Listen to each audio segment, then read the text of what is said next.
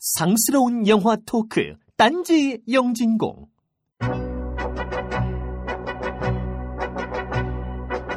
쇼가 끝나면 막이 내려가고 시합이 끝나면 휘슬이 울리며 영화가 끝나면 ending scroll이 올라갑니다. 딴지 영진공 100회 마지막 공개 방송을 시작하겠습니다.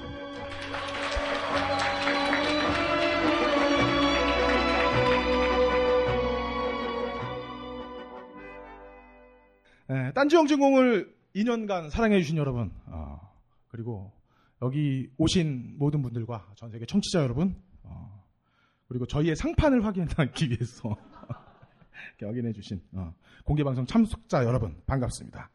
어, 저희가 엊그제 시작한 것 같은데 벌써 100회가 됐어요. 어, 사실 저희가 뭐 유명한 사람들도 아니고, 어, 전문인들도 아니어서, 어, 이렇게 오래 할 수 있을지는 정말 몰랐습니다. 어, 딴지 직원들도 아니어서, 어, 우리들 녹음 부스가 비는 자투리 시간에, 어, 처음에는 그나마 그것도 없어서 외부에서 어, 녹음을 진행을 했었거든요. 음.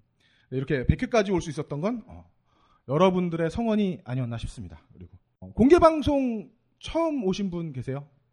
아, 어, 많이 처음이시구나. 어, 제가 항상 이렇게 드렸어요. 어, 세 분께 먼저 어, 선물을 드렸는데 어, 제가 진행자로서 어, 가장 멀리 오셨다고 생각되시는 분 손 한번 들어봐 주시겠습니까? 어디서 오셨습니까? 호주요. 어? 남반구에 도전자 없습니까? 뉴질랜드 없으세요? 영국 아 영국 안 돼요. 영국 안 돼요. 호주가 호주가 더 멀죠. 아닌가? 영국이 더 먼가요? 영국 분 어디 계세요? 영국 분? 어 영국 분. 자.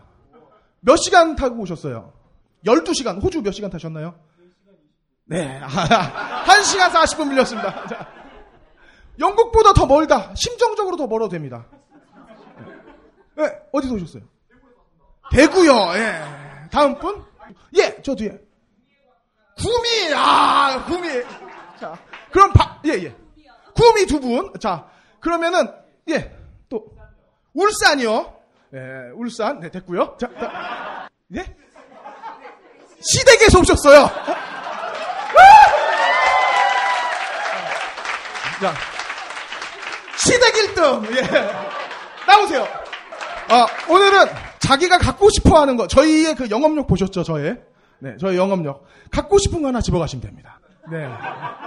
니플 커버 집으시려고요?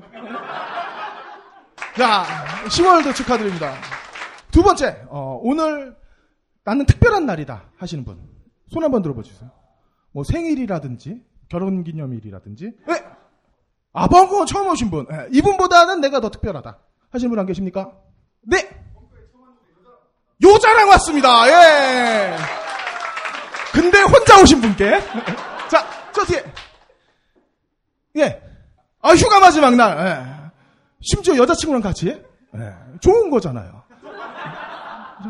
혼자 오신 분보다는 뭐 더 할 수 없죠. 내가 더 특별하다 또 없으신가요? 없으신가요? 3초 드리겠습니다. 하나, 둘. 네, 아, 예. 이분이 이기실까요? 예. 말씀하세요. 부산입니다. 예. 자. 네. 네, 나쁜 사람이죠. 나쁜 사람입니다. 자. 예. 출장을 캔슬하고요. 어디서 오셨습니까? 네. 자, 그럼 부산 분께 드리도록 하겠습니다. 박수. 하나 집어가시면 되겠습니다. 니플 커버 필요하실 것 같은데. 아, 그죠. 예. 치약입니다. 예, 그럼. 박수로. 자, 마지막으로. 어. 내가 오늘 경품은 꼭 한 번 받아야겠다. 네. 네. 아, 임플란트가, 예. 또, 임플란트 정도 내가 이길 수 있다. 네. 네? 유산균이요? 네, 좀 이따가 생각을 계속 해보시고요. 이유를 말씀해 주셔야죠. 자, 임플란트보다 센 거 없나요? 야, 이건 동정표 같은데. 지금 차마 임플란트를 꺾을 수 없다. 치약이 꼭 필요하다. 자, 셋 세겠습니다. 하나, 둘, 셋! 예, 축하드립니다.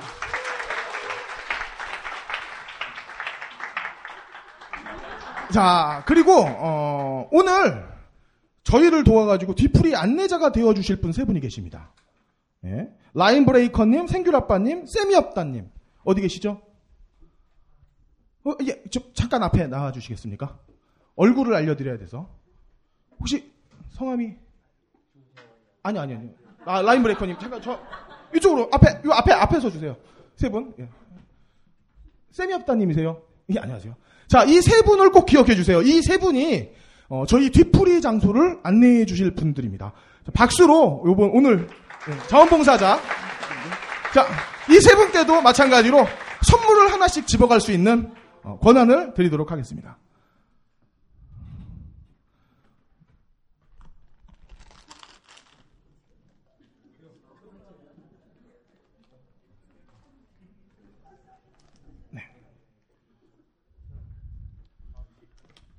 네, 집으셨습니까?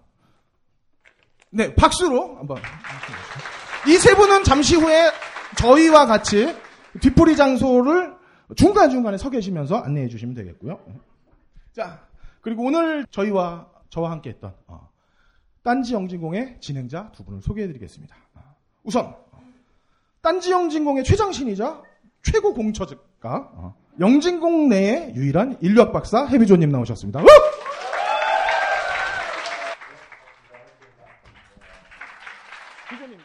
인사하셨어요? 네, 네. 우리 여기 셋이 앉아야 돼. 아, 좁게. 그래요? 네, 좀. 얘기 좀 들어줘요. 얘기했는데. 자, 어, 다음으로 이 사람이 이래요. 영진공 최고의 파이터. 어. 하지만 영진공 내 유일한 어, 외국계 회사 종사자 함장님도 나오셨습니다. 안녕하세요. 함장입니다. 반갑습니다. 그리고 저 뒤에는 어, 영진공의 존재 이유이죠. 박세롬이 엔지니어를 모시고 싶었으나 어, 책을 팔 사람이 없어서 이 앞으로 모시지는 못하는 점은 어, 양해 바랍니다. 발간 20주 차를 맞은 딴지 영진공 저희가 50부를 갖고 왔는데 아직도 많이 남아 있으니까 그, 금전적인 여유가 되시는 분들은 어, 구매해 주시면 제가 안 들고 가도 됩니다. 어쨌든 감사하고요. 어. 자 오늘 경품을 일단 소개해 드릴게요. 어, 우리 파인 프라치약 10세트, 어, 비타민 엔젤스 4종 각 3세트, 어, 자개에서 난리난 오징어 대사이즈 5세트, nipple cover 15세트. 어, 이거 여름 필수품입니다. 오투팡 세제 전원 증정했으니까 어, 들어오실 때 다 받으셨죠? 네네. 음. 어, 저는 못 받았는데요. 그리고 저도 못 받았어요. 예 저희들은 안 줄 거예요. 내가. 그런 거예요? 자, 예. 네, 알겠습니다. 그리고 숙취 해소제 풀리고 다섯 세트가 저 파란색인데요. 저거는 저희가 어, 25명만 먹을 수가 있어요. 그래서 뒷풀이를 가서 참석하신 여자 참석자에게 우선 드리고요. 그래도 남으면 연장자 순으로 하겠습니다. 아, 그리고 의리의 엠푸드가 10세트가 있고요. 아, 그리고 도서출판 푸른숲이 후원하는 도서 그리고 성한당 출판사가 후원하는 책도 경품에 있으니까 눈독 들여주시면 감사하겠습니다. 사실 우리가 첫 코너로 어, 이세 명이 2년간의 영진공 소회를 하려고 했는데 어, 지금 대구에서 올라오신 헐랭이님이 갑자기 일이 생기셔서 6시 40분 기차를 타야 됩니다. 그래서 그 순서를 먼저 진행을 하고 저희 소회 순서를 어, 이어서 진행하도록 하겠습니다. 자, 오늘 첫 번째 게스트 어, 헐랭이님을 박수로 맞이해 보겠습니다. 네, 거기 앉으시면 돼요. 어, 헐랭이님은 어, 보시면 아시겠지만 저희들 중에 가장 연장자입니다. 순조 2년 때부터 살아오셨다고. 그때 이미 징집의 그 의무를 다 하신 분이시고요. 오늘 해주실 얘기는 네, 뭐죠? 진행할까요? 네. 예. 오늘 제가 처음에 그 드릴 말씀이 어, 영화진흥공화국이라는 그 팟캐스트 그 이전에 어떻게 만나서 어, 그동안 어떻게 지내오면서 팟캐스트까지 하게 됐나 그 말씀 드리려고 해요. 네. 네. 그래서 목소리가 작죠?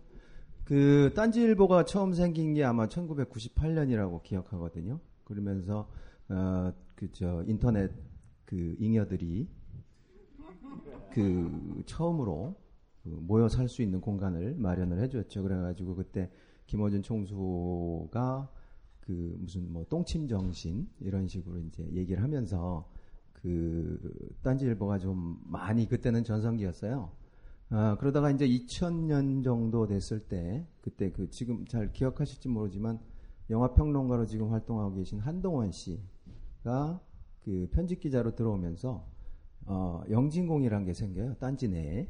그러면서 그 영진공이라는 게 생기면서 지금 딴지도 마찬가지지만 다 저거잖아요. 실제로 그 딴지 기자들이 쓰시는 것보다는 독자들 쓰시는 게 훨씬 많잖아요. 그때 생겼던 게 이제 독투, 독자투고 그때 그 독투가 생기면서 그 어, 한동원 씨가 이제 편집장으로 가고 그 뒤를 이어서 오시는 분이 철구라고 그 영진공을 맡아서 하게 되세요. 그때는 영진공이 무슨 뜻이었냐면 영화진흥공사예요. 영진위가 있다가 그 검열이 심해지면서 영진위 그 검열이 심해지면서 이제 그게 없어지고 그러면서 생긴 거를 이제 영화진흥공사라고 해서 딴지에서 만들었었죠.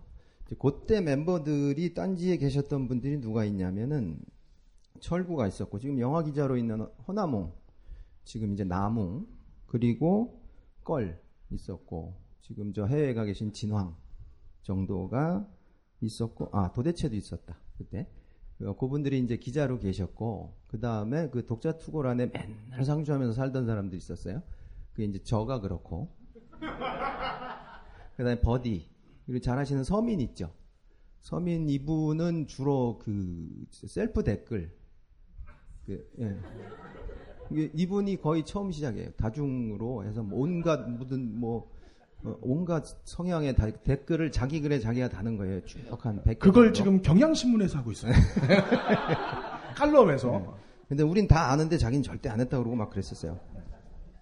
그 다음에 라이님이 계셨고, 노바리, 그리고 반골. 반골이 누구냐면 서대원 편집장. 거기가 이제 반골이었고, 백운수님 계셨고, 여기 역기민원님, 짱가, DJ 한, 그리고 여기 해비조. 이렇게 해서 모여서 그때 이제 영화를 어떻게 하면 어, 잘볼 수 있고, 어떻게 하면 더 색다르게 볼 수 있고, 그걸 어떻게 하면 더 전달할 수 있을까. 이런 고민들을 했었죠. 참 쓸데없는 고민이었죠. 근데 이제 그런 쓸데없는 고민 가지고 많이들 모여서 서로 얘기하고, 어, 어떻게 전달할 수 있을까 그리고 어떠한 식의 영화를 만들어 나가는 것이 좋을까라고 해서 생각을 했었어요. 그때 그 철구가 어, 편집장을 할 때 그때가 영진공의 사실상 전성기라고 할 수 있죠. 그때 뭐 관람가, 관람불가, 그다음에 챗 무비 이런 것들도 있었고, 근데 토령 영화제라는 것도 있었어요. 이거 찾아보시면 있을 텐데 에, 그렇게 해서 서로 좀 재밌게들 지내고 있었죠. 그랬는데 2004년쯤 됐을 때, 2003년, 4년 됐을 때 그 딴지일보가 어, 재정적으로 굉장히 어려워집니다. 그래가지고 그 딴지 기자들한테 임금도 못 주고 뭐 좀 안 좋은 일이 좀 있었죠. 이제 그러다 보니까 딴지에 기자로 계시던 분들이 다 나오게 돼요. 거의 다. 그래서 이제 딴지하고 그 영진공하고의 관계가 사실 좀 그때부터는 이제 독립적으로 가기 시작하죠. 이제 독립적으로 가기 시작하면서 그때 그 그러면 다 뿔뿔이 흩어져야 되잖아요. 근데 되게 할 일들이 없어가지고 다시 모였어요 우리끼리 다시 모여서 막 거의 일주일에 한 번씩 만났죠. 네. 예, 예. 정말 할 일 없었어요. 그래가지고 거의 한 일주일 동안 저희가 만- 영화란 무엇인가 책을 가지고 네 맞아요. 어, 저희 같이 학습을 하자고 일주일 세미나도 하고 영화 모여서 술 마셨네요. 네, 물레동 시절에. 네, 근데 그때 이제 우리 딴지, 딴지 영진공, 그땐 딴지가 빠지죠, 이제. 그때 영진공에 CIO로 있는, 저기, 우리 역기민원이 그 제안을 하게 돼요. 이제 대세는 블로그다. 그래가지고 이제 블로그를 하게 되죠. 블로그를 시작하는데 그때 이름을 뭘로 하게 되냐면 영화진흥공화국. 이렇게 이제 이름을 바꾸게 됩니다. 그러면서 그 주소가 그 영, 저기 숫자로 0, 그 다음에 영어로 JIN, 그리고 다시 숫자로 0 해서 영진공.com을 시작하게 되죠. 그래서 글을, 그때는 주로 텍스트 베이스잖아요? 그래서 글을 굉장히 많이 쓰게 됩니다. 그래서 지금 오늘, 어제 찾아보니까 영진공.com으로 한 1360개 정도 글 올라가 있더라고요. 그래서, 야, 이렇게도 많이 썼나 싶었어요. 근데 이제 요새는 좀 영화라는 부분이 그렇게 대중 매체에 있어서 꽃은 아니잖아요. 근데 그 당시만 해도 즐길 수 있는 매체가 영화가 굉장히 큰 비중을 차지하고 있었어요. 그래서 기억하실지 모르겠지만 그때 블로그가 네오 이마주라는 데가 있었고, 그 다음에 익스트림 무비, 어, 3M 흥업이 있었다. 3M 흥업이 있었고 이런 식의 블로그들이 굉장히 많았었어요. 그래서 그렇게 하다 보니까 그 그쪽 영화 블로그들하고 우리하고 많이 교류도 있었고 또 뭐 이건 좀 창피스러운 얘기지만 뭐 다음이나 네이버 같은 포탈에 거의 그 매일 영화 섹션에 글들이 올라가고 그런 시절이 있었습니다. 그러다 보니까 무슨 뭐 올해 블로그라든 어, 파워 블로거 뭐 이런 상도 좀 많이 받긴 했었어요. 어, 이제- 참고로 예. 말씀드리자면 2006년도에 제 블로그가 어, 영화를 좋아하는 사람이라면 반드시 가봐야 하는 10대 블로그에 뽑혀서 네. 그때부터 그 상을 뽑는 거에 대한 공정성을 의심하기 시작했죠, 우리가. 한국이 어려웠던 시절이죠 그때가. 네. 예, 그랬었죠. 심란했었습니다. 이제 이제 그렇게 쭉 모여서 할 때 지금 보면은 저희 여러분들이 알고 계시는 다른 분들의 이름이 잘 안 나오죠. 근데 그때가 이제 그 실제로 딴지일보하고 영진공하고의 새로운 길 나가면서 새로운 분들이 합류하시게 되는 그 시절이 됩니다. 그래서 우리 함장님이 2005년에 저희한테 낚였고 그리고 없다도 그때 낚였어요. 그렇게 해가지고 이제 들어오셨고 그때 누구지? 짬지님 계셨나? 네, 짬지님 계셨고 그리고 여기 적었는데 죄송합니다. 네. 기타 등 하여튼 많이 있었어요. 예. 그렇게 이제 열심히 그 글을 쓰다가 2004년, 5년, 6년, 7년 이렇게 글을 써서 나가다 보니까 그 다음에 2007년에 지금 누가 또 같이 하시게 됐냐면 어, 파워블로거로 많이 알고 계셨던 시너지, 페니웨이 그리고 앨리스님도 이때쯤 어, 같이 하시게 되고요. 그렇게 진행되다가 아 저기 저 셀프 PC 네. 그때도 2005년이다. 그 만화 그리시는 분이거든요. 어, 이렇게 모여서 하다가 그 저희가 아무래도 2001년, 2년 이때부터 만나다 보니까 그 거의 10년 넘게 생활하다 보니까 일이 많이 생기잖아요. 취업도 하고 결혼도 하고 또 아기도 낳고 또 개인적 대소사도 생기고 그러다 보니까 글들을 잘 안 쓰게 되더라고요. 그, 그 이전부터, 이전까지는 굉장히 영화도 많이 보고, 또 1박 2일로 서로 그 감상회도 하고, 뭐, 여러 가지 토론회도 하고, 하고 했었는데, 2007, 8년 접어들면서 그게 잘 좀 줄어들더라고요. 그래서 무슨 자랑이라고 영화 한 번은 무슨 팟캐스트라고 굉장히 막 그러잖아요. 실제로 안 봐요. 그래서 이안 본다는 게 아니고 시점이 예전에는 시사회 티켓이나 이런 거 오면 가서 보고 그랬는데 아무래도 그러기가 쉽지 않으니까 그냥 어, 보통 이제 관객들 보시는 타이밍에 가서 보게 되죠. 그러다 보니까 신작에 대한 부분들은 굉장히 좀 저희가 아, 적시에 어, 전해드리기가 좀 곤란한 그런 상황은 있습니다. 함장은 잘 봐요. 아, 곧더 잘 볼지도 모릅니다. 자, 그래서 그렇게 시간이 지나다가 2013년이죠. 2013년에 어, 느닷없이 그럴 거리 저한테 물어보는 거예요. 형 팟캐스트 해보는 게 어떠냐고. 그래서 제가 뭐라 그랬냐면 그게 뭐냐고. 아니, 진짜로요. 뭐 팟캐스트란 게 있대. 그래서 그게 뭐냐고 그랬더니 그때 김어준 씨 하던 거 뭐였죠? 놈수다. 예, 예. 그, 아, 그거 이해하면 된다 그래서 이제, 아, 그래서 이제 이해를 하게 됐죠. 그랬는데 사실상 저희도 걱정이 굉장히 많았어요. 우리들이 하는 얘기를 도대체 누가 듣겠으며. 그리고 우리들이 하는 부분에 대한 걸 우리끼리 자위하는 걸로 끝나면 좀 그것도 의미 없겠다라고 얘기는 했었는데 그래도 의욕적으로 그럴 거리 얘기를 많이 해가지고 이쪽 딴지의 너부리 편집장하고 그 편집장 맞죠 지금 그 당시에? 네 맞아요. 네, 지금도 네. 그래요. 네. 그래서 이제 미팅을 갖고 그러면 일단 파일럿 한번 가보자. 그래서 파일럿을 몇 개 만들었었는데 어, 좀뭐 그렇 그랬었잖아요. 심각했습니다.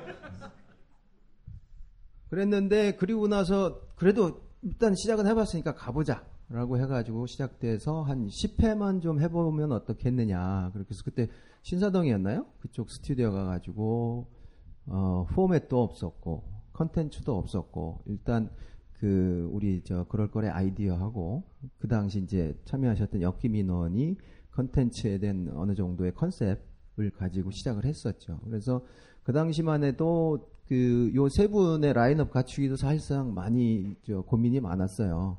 그렇게 하고 또 전화 없다 그 당시 그리고 민원 이렇게 좀 합쳐서 해보자고 했는데 어, 일단 세 분이 메인으로 가시는 거가 이제 파일럿 거치면서 결정이 됐고 그 다음에 저하고 없다는 정말로 땜빵 전문이었거든요. 그래서 게스트가 아, 정말 안 구해지면 너하고 나하고 가자.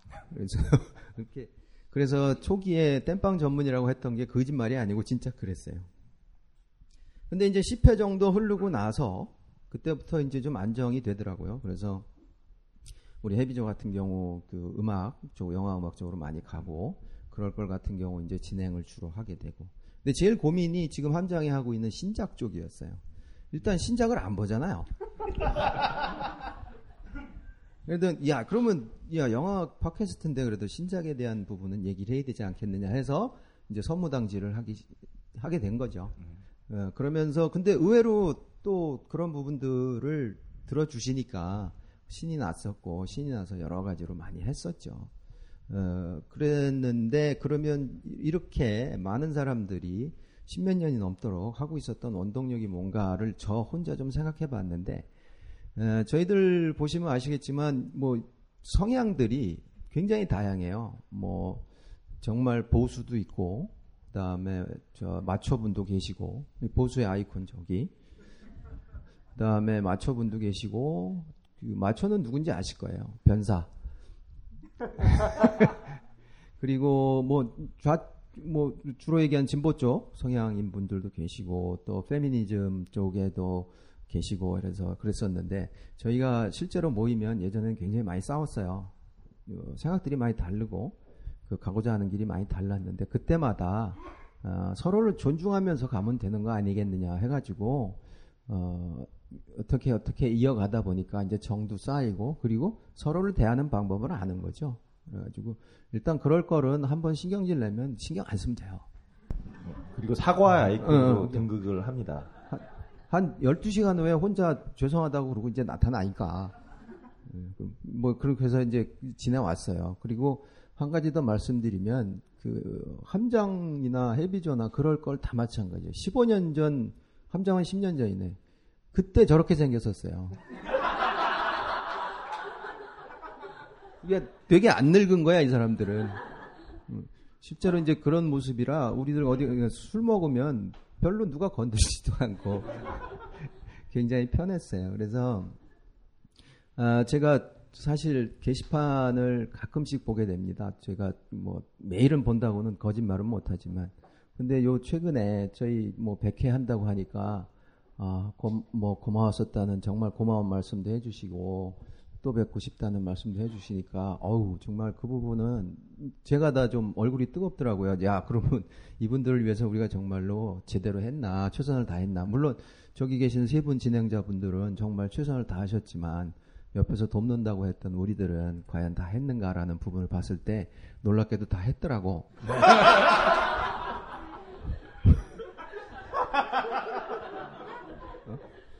뭘더 해줘?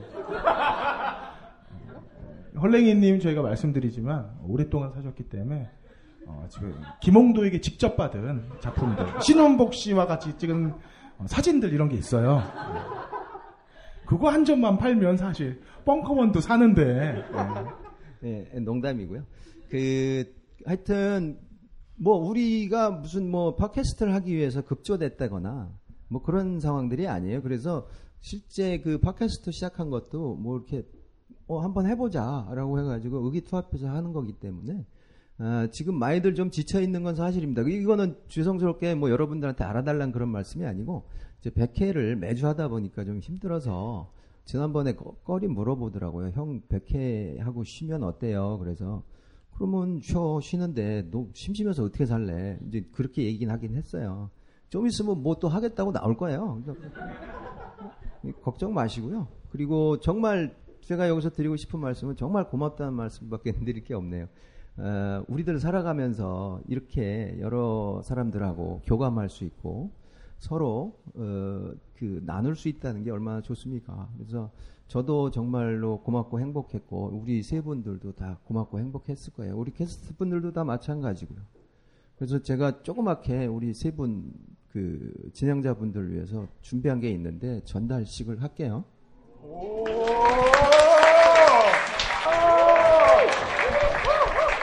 아이, 어.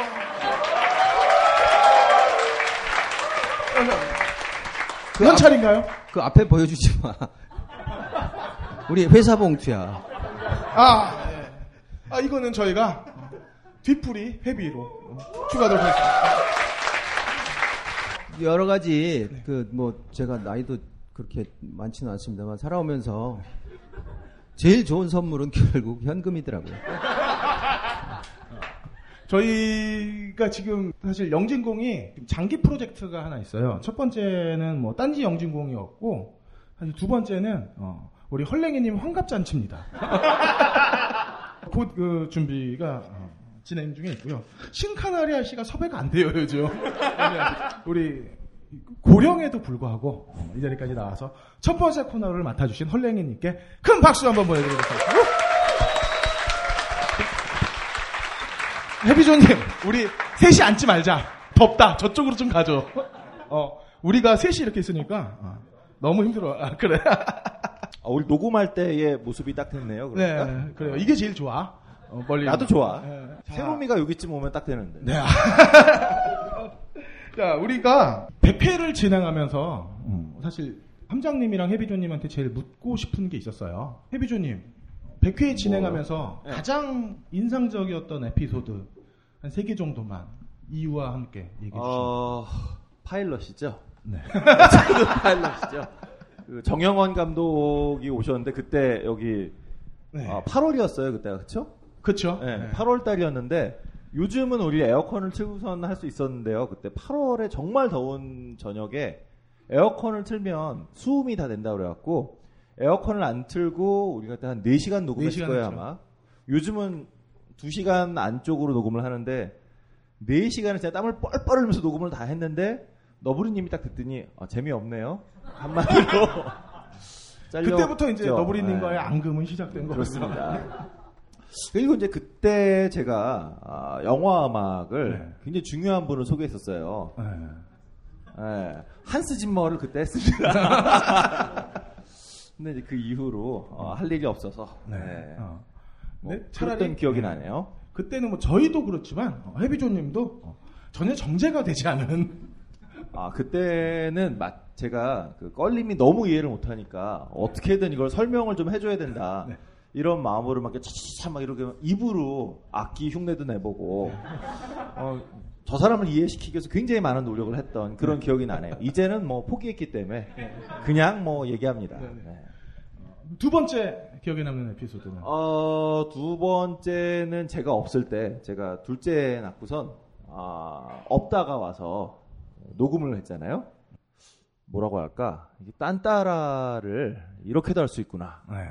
아, 참, 나는 안 되는 건데, 얘는 원래 말을 잘하는구나. 음. 아, 그래서 빠지지 말고 해야겠다, 내가.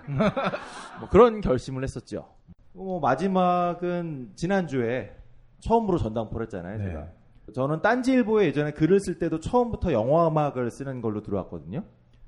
전혀 영화 음악에 관심이 없었는데 그 허나몽 기자를 그 전부터 알고 있었어요. 그래서 남홍 씨가 어, 음악 글을 써달라고 해서 처음에는 무슨 뭐 락이나 재즈 이런 거 쓸 줄 알았더니 영화 음악을 써야 된대요. 그래서 어, 모르는데 어, 막 공부를 하면서 썼었는데 전당포도 제가 할 거라고는 한 번도 생각을 안 해봤어요. 어, 근데 전당포를 하게 돼서 후딱 썼는데 역시 길더라고요. 그래서 길게 많이 생각을 하면 글이 짧아지는데 급히 쓰면 항상 길어진다. 그런 거 다시 한번 깨달았고 하여튼 마지막으로 전당포를 제가 해봐서 재밌더라고요 그거. 아, 네, 여러분들은 재미없으셨죠? 아, 네. 네, 마음에 없는 말씀 해주셔서 참 감사하고요. 매우 좋은 방송이었던 것으로 그렇게 알도록 하겠습니다. 네. 그세 앞에 앞에 계신 분. 보니까 동생이에요? 아, 마음의 동생 같은 확 오네. 형제끼리 예. 아, 좋은 리액션. 이런 게 바로 이제 그 공개 방송 리터러시다. 자, 함장님은 가장 기억에 남는 회차를 꼽는다면 전 제일 첫 번째로 기억에 남는 게 그 예전에 민영화의 예언자 로보캅 한 적이 있을 거예요. 네. 어, 당시에 저는 로보캅을 무척 어릴 때 봤었는데 다시 한번 봤을 때 아, 정말 자본주의에 대해서 이렇게 적나라하게 비꼬는 이런 재밌는 영화구나. 짱가님이. 예. 그 영화 면면에 어, 껄림도 되게 의미 있게 봤다라고 하셨는데 영화 중간중간에 나오는 광고 영역들이 있어요. 여기에서 정말 비틀고 있는 재미들이 무척 많았었고 그리고 그걸 다뤄서 얘기하는 것들이 그 방송이 가장 기억에 남고요. 우리가 그러고 로보캅을 두 번 했어요. 그렇죠? 네, 그렇죠. 한 번은 리메이크도 어, 했었고, 리메이크 올해 리메이크될 영화들 중에 어떤 게 가장 재밌을까를 놓고선 도 한 번 얘기를 했었고 짱가님이 오셔서 또 어, 그렇죠. 우리가 못하는 분석 해주시고 절대 저희는 저희끼리는 할 수 없는 그런 얘기를 했고 아, 역시 두 번째는 버디님이 하신 주성치 특집. 주성치 영화는 언제 여러분들 이렇게 채널 틀다가 OCN이나 이런 데서 딱 하고 있으면 그 자리에서 채널 멈추고 끝까지 보시지 않나요? 예, 삶이 우울하고 괴롭다고 생각될 때 주성치 한편 보고 나면 왠지 내일이 즐거울 즐거운 내일이 올 것 같고 그런 생각이 드니까 그걸 얘기하면서 무척 우린 즐겁게 녹음했던 기억이 있고요. 버디님 나오시면 항상 재밌었던 것 같아요. 음. 안 나오시려고 그래서 그렇지. 그렇죠. 너무 길어요. 그리고 마지막은 어, 변영주 감독님 모셨을 때, 아 저희가 뭐 이제 전문적인 방송이 아니다 보니까 사실 메이저 분들은 모시기 어려운데 역기민원님의 넓은 발과 뭐 이런 분들 때문에 화차의 감독님을 모실 줄은 어, 꿈에도 생각을 못했죠. 그런데 변영주 감독님의 그 아우 정말 입담이 대단하신데다가 그 통찰력 이런 부분들을 많이 감명을 받고 아 이런 분들이 한국 영화계 감독으로 계시는구나 뭐 이런 걸 깨닫게 되는 좋은 방송이었던 걸로 같아 기억이 납니다. 자, 끝인가요? 당연히 끝이죠. 네. 네. 저희한테 막 한 편당 열 줄씩 써내라고 얘기하는데 저희가 또 이 방골 기질이 있어서 써내라 그러면 써내지 않으니까 말로 때우겠다 그랬는데 열줄 넘게 얘기한 것 같은데요 편당? 어, 그래서 내가 그러던가? 어 그래요?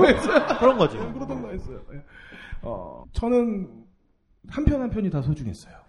아우.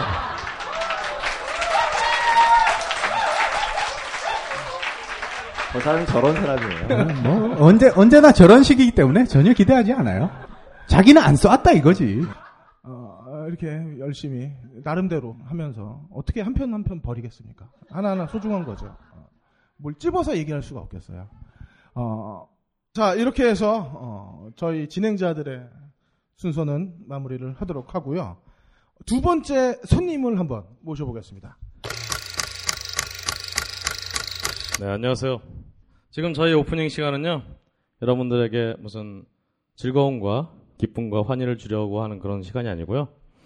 여러분들께 다시 한번 이 토요일 오후 이 시간에 어, 할 일이 많은데 왜 하필 영진공 공개방송에 와서 왔는지 성찰의 시간을 저희가 노래대로 드리도록 하겠습니다.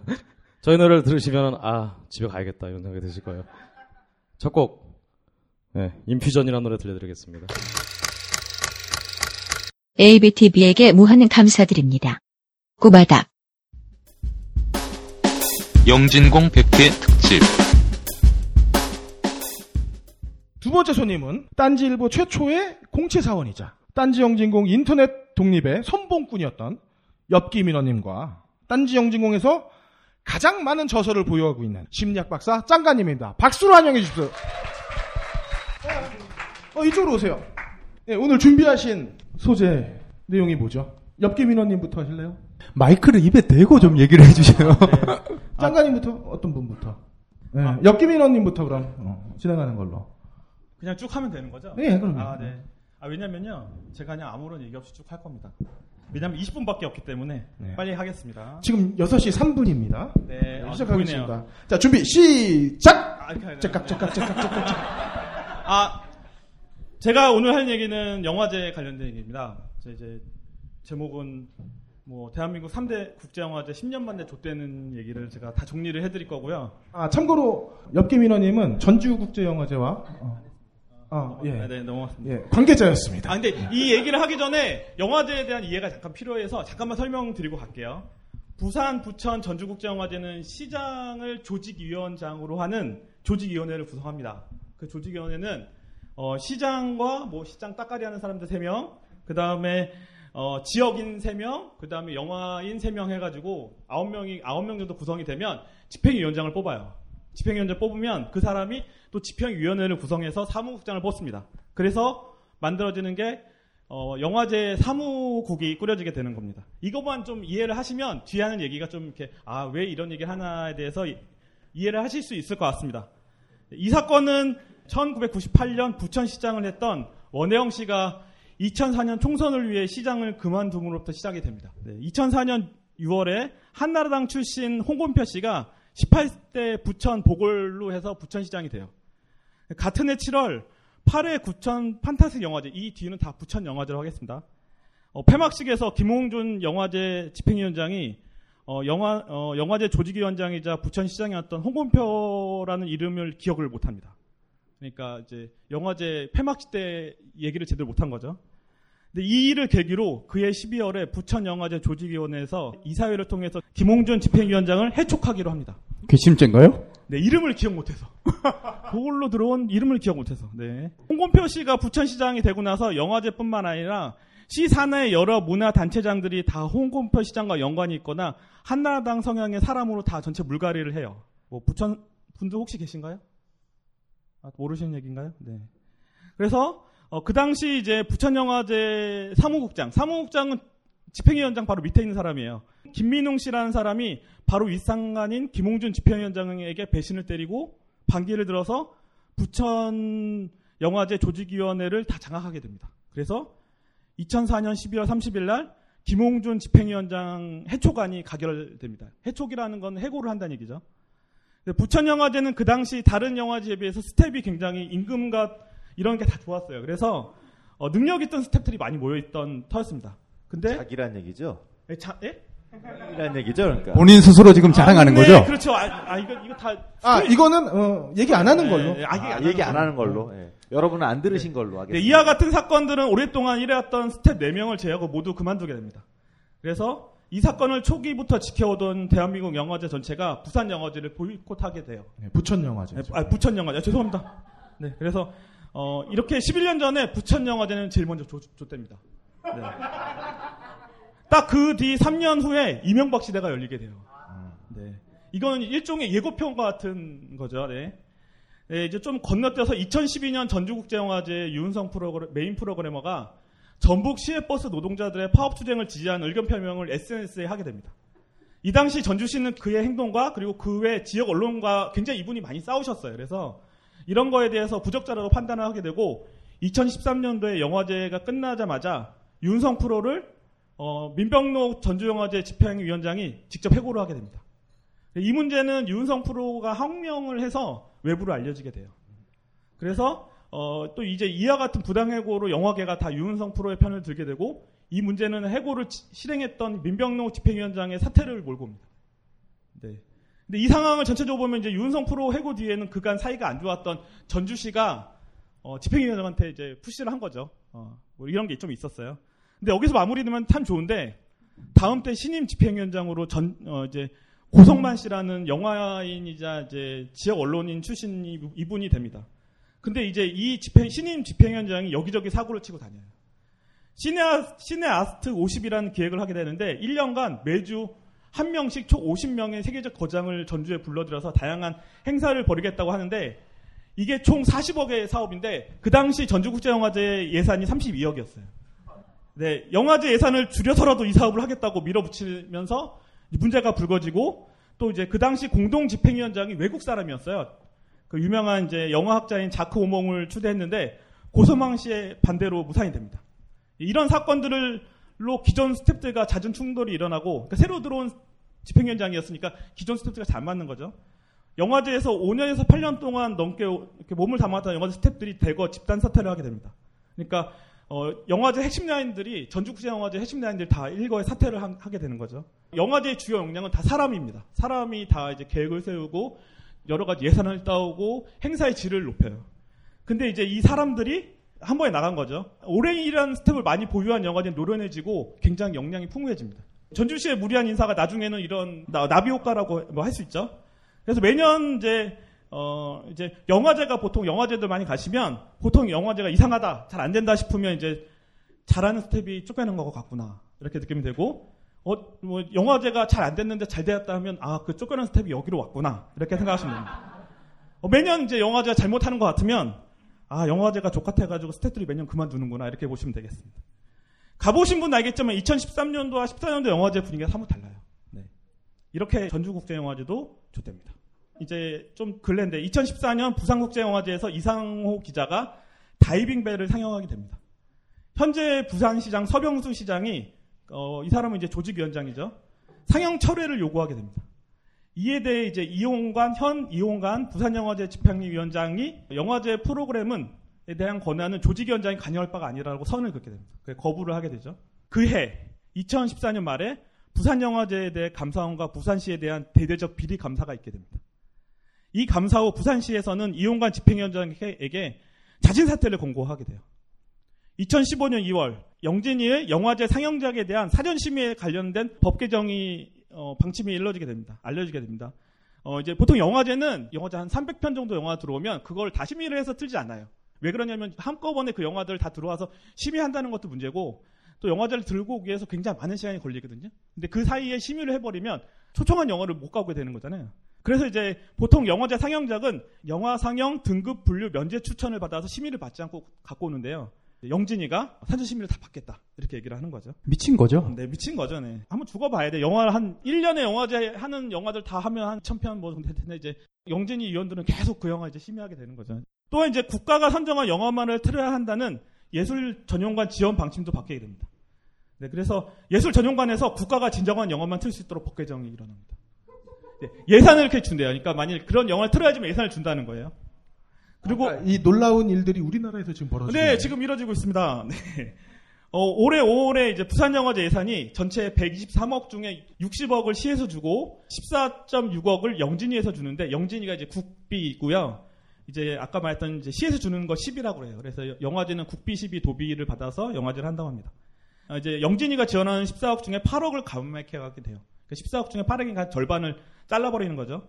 다른 영화제는 대부분 다 유지하거나 증액인데 유독 부산 영화제만 감액, 감액 을 한 겁니다. 영진이 관계자는 다른 영화제의 예산에 대해 형평성 및 왜냐면 이제 부산이 제일 영화를 영화 예산을 제일 많이 받거든요. 그러니까 이제 형평성도 해야 되고 국제 영화제에 대한 세심한 정부의 판단이라고 설명하지만 지난해 다이빙벨 상영을 감행한 부산 영화제 집행위원회를 죽이기 위한 보복이 아니냐는 지적이 일게 됩니다. 그나마라도 관록있는 영화제지만 예산이 줄어들면 전반적인 행사 축소가 돼요. 그리고 축소로 인해서 뭐 이제 영화제 평가가 이제 안 좋았다. 그러면 이제 다시 또 압박이 들어가겠죠. 아마도 내년까지 내년 2월까지 임기인 이용관 집행위원장은 더 이상 영화제 위원회를 영화제 위원장을 못 할 것 같습니다. 십몇 년 동안 어, 영화제 위원장을 부위원장 하시고 위원장 하셨던 분이에요. 굉장히 오랫동안 부산 영화제 애정을 갖고 하셨던 분인데 아마도 내년 2월이면 쫓겨나실 것 같다. 집행위원장 사퇴 권고를 맥락으로 하면 사실상 정부가 영화제 길들이기 이자 보복을 하고 있습니다. 네.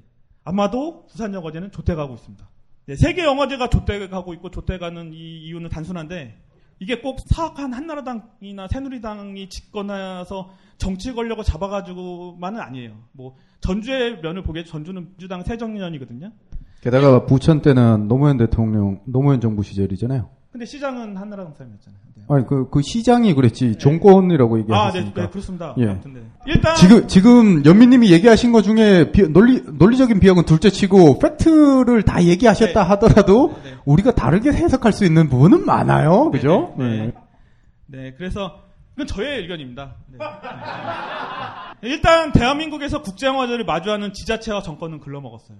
새누리든 새정연이든 영화제를 자신의 임기 기간을 치적화하고 이용하기에 매번 간섭하고 예산을 주는 걸 굉장히 감사하라고 합니다. 그리고 갑질을 하죠.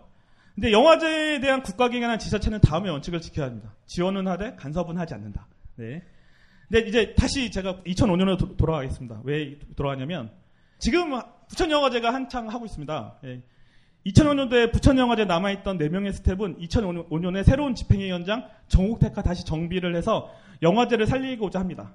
그러나 이제 영화제 논의 도중에 한 스텝 해고를 당하게 되고 나머지 3명의 스텝도 재임용 불가 통보를 받습니다. 그해 3월 해고된 4명의 스텝은 해촉된 김홍준 위원장과 새로운 판타스 영화제 개최를 준비합니다. 명칭은 리얼 판타스 영화제입니다.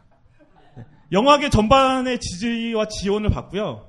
예산이 없어서 일단 스텝은 무임금으로 일을 했고 혹은 이제 후원 콘서트 그리고 레알 판타 선수단 100, 200명을 모아서 후원단을 조직하고요.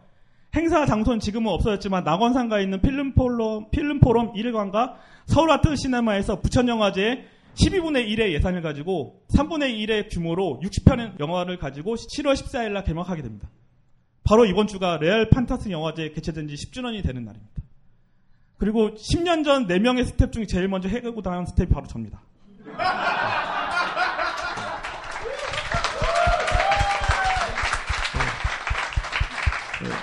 다시 한번 소개를 드릴게요. 네, 역기민원이라고 합니다.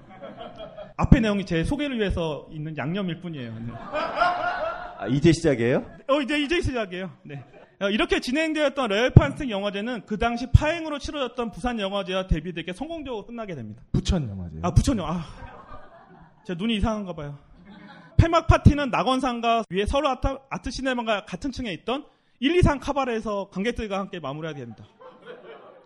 어, 굉장히 좋습니다. 한번 들어가 보시면. 나중에 나이가 들어서 한번 가보시면 굉장히 좋습니다. 아니, 여기 중에 몇몇 분들은 지금 아, 뭐, 들어가도 아, 어, 그렇죠. 전혀 네. 손색이 없다. 어. 네. 전체 스텝이 8명이었고요. 자원봉사자가 10명. 예산 3억에서 소박한 영화제로 아, 네, 잠깐만요. 네, 소박한 영화제로 네, 어, 어디 였지? 네, 아, 여기. 아, 죄송합니다. 소박한 영화제로 마무리되었고 그에 반해 인위적으로 관객수 부풀리 등, 부풀리기 등을 해서 장애했던 부천 영화제는 네, 당연히 전반적인 영화제 행사 부신, 부진과 부실로 그 다음에 영진위 영화제 평가에서 2위에서 3위로 밀려나게 됩니다. 2위가 전주국제영화제가 되는 거죠. 어찌 보면 이제 리얼 판타스 영화제가 부산 영화제, 부천 영화제를 좆되게 했습니다. 네, 죄송합니다. 근데 하지만 그럴 수밖에 없었어요. 망가진 건 망가져야지 새로 태어나겠죠. 한 해 더 했으면 했던 요구들이 굉장히 많았습니다. 근데 이제 안티로 시작한 영화제를 받아줄 지자체와 기업이 없었어요. 어, 이 저희가 부천 영화제를 한 이후부터 기업들이 자체적으로 한 영화제들이 많이 생기게 됐습니다. 네, 짧고 굵게 성공해서 리얼 판타지 영화제는 끝맺음을 하게 됩니다. 벌써 10년이 지났는데 뭐 10년 동안 하나도 변- 변한 것이 없는 이제 대한민국 영화제, 영화제와 영화제 영화 문화가 참담하게 그지 없지만 제가 오늘 얘기한 내용은 이제 10년 전에 스- 일종의 승리를 거뒀다고 해서 회고하고자 하는 내용이 아닙니다. 국제영화제가 좆돼가는 건 현재 진행형입니다. 저는 여기 오신 분들에게 한 가지 부탁드리겠습니다. 좆대, 음, 좆된 혹은 좆되어가는 지역에 있는 국제영화제에 조금만 관심을 부탁드립니다. 네. 지금 영화계가 어, 언론에 많이 안 하고 있는데 정지영 감독을 중심적으로 해서 지금 전쟁을 선포하고 있습니다. 영화 저, 저, 저, 영진이와 국가와 지역 영화제가 어, 지역에 계신 분은 알겠지만 지역 영화제는 지역을 굉장히 어, 경제에도 도움이 많이 돼요. 근데 이렇게 지역 영화제가 많으면 지역 경제가 휘청합니다. 그리고 이거 돌아보면 다 저희 세금, 세금입니다. 지역에 있는 예술 전용과 시네마테크의 지원과 지지를 좀 부탁드려요. 이들이 무너지면 저희는 이제 저, 저번에 해비지고 언급했던 1935년 독일에서 만들었던 나치 위대함을 찬양한 의지의 승리가 극장에서 보게 될지도 모릅니다. 국민의 50%가 국기를 가지고 있는 나라. 아, 90%가 네. 세계 빈곤 국가에서 세계 경제 대국이 된 나라. 나라 바다를 위해 100만 명의 자원봉사자가 날려가는 CJ 온리언 코리아 광고를 장편 영화로 볼 수 있습니다. 네, 네 이렇게 좀 뭐 매점을 하겠습니다. 감사합니다. 한 시간 분량을 20분으로 줄였어. 저희가 의식하고 있지는 못하지만 어, 꼭 오늘과 다름없는 내일이라고 생각을 하고 있지만 어, 저들은 저들의 목적을 위해서 하나 둘씩 바꿔가고 있어요. 사람도 바꾸고 법도 바꾸고 체계도 바꾸죠. 어. 우리가 다시 기억하는 방법밖에 없을 것 같아요. 그리고 여러분들의 어, 조금의 관심, 어, 영화제든 지역에든 어, 관심만이 어, 바꾸는 걸 막을 수가 있을 겁니다. 다시 한번 우리 역기민 원님께 큰 박수. 감사합니다. 자, 이제 영화의 외적인 얘기들을 음, 영화의 주변에 대한 이야기를 했으니까 이제 본격적인 영화의 얘기를 할까 하고 짱가님의 내용을 봤는데 네 그래요. 논문, 오늘 논문입니다. 논문. 짱가님의 논문은 어, 지난번에도 한번 다룬 적이 있는데 위플래시입니다. 박수로 한번 맞으십시오. 사실 이 영화를 하게 된 게 제가 비행기에서 이 영화를 봤거든요. 출장을 최근에. 너무 자주 가시는 거 아니에요? 네. 요즘은 비행기에서 제일 많이 봅니다. 네, 10편 넘게 봤어요. 근데 어, 되게 재밌더라고요. 사실 그 전에 해비조님이 하신 줄 몰랐어요. 제가 잘 영진공 팟캐스트를 잘 안 들어가지고 이게 영진공의 현실입니다, 여러분.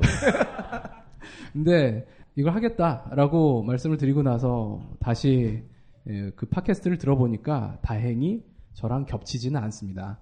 어, 사실 저는 드럼을 어떻게 치는 게 잘 치는 건지 몰라요. 그래서 그냥 어, 이- 이 영화에서 얘기하듯이 무조건 빨리 치면 잘 치는 거구나. 뭐 그렇게 생각하면서 영화를 봤기 때문에 그런 복- 그 전문적인 그 음악 그 감상은 아닌데 어쨌든 영화 얘기를 하겠습니다. 그 미움받을 용기라는 책이 있어요. 제가 쓴 책도 아니고 이 책이 많이 팔려서 저한테 도움이 되는 게 하나도 없습니다. 그리고 제가 얘기를 안 해도 어, 이미 잘 팔리고 있고요. 그래서 굳이 이 책 광고를 해주고 싶지는 않은데 제가 최근에 읽은 책이 이거밖에 없어가지고 어, 뭐 설명을 드릴 수가 있는데요. 일단 이 영화는 다들 아십니다. 예. 어, 앤드류라는 철없는 애가 플래처라는 개꼴통을 만나서 어, 처음에 인생이 아주 시궁창으로 떨어졌다가 멘탈을 회복하는 이야기로 저는 봤습니다. 그러니까 해비조님이나 공황장애님은 음악을 아시니까 이게 야 걔가 과연 제대로 된 애일까 마지막에도 과연 그렇게 끝나는 게 걔의 인생이 제대로 가는 거라고 볼 수 있을까라는 의문을 가지시는데요. 제가 보기에는 걘 제대로 됐습니다.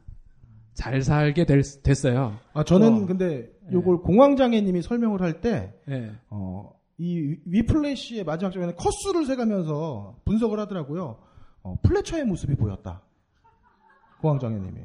아, 예, 뭐, 그러든가 말든가. 예. 뭔 소리인지 모르겠고요. 그래서, 그, 그럼 얘가 왜 잘 됐느냐, 잘 됐다고 제가 생각을 하느냐를 설명하기 위해선 이 미움받을 용기가 필요, 어, 그에 대한 설명이 필요한 거예요. 미움받을 용기는 아시는 분은 아시겠지만, 어, 알프레드 아들러라는 심리학자 이론에 바탕을 둔 책입니다. 알프레드 아들러는, 어, 인생의 모토가 열등감이었어요. 본인의 삶이 열등했거든요.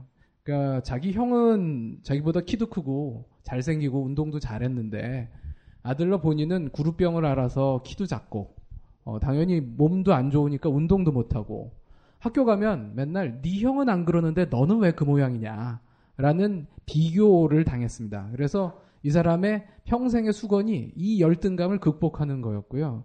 열등감을 극복하기 위해서 공부도 열심히 했고 그래서 그 당시에 가장 잘 나가는 분야 중에 하나였던 어, 안과 의사가 됐습니다.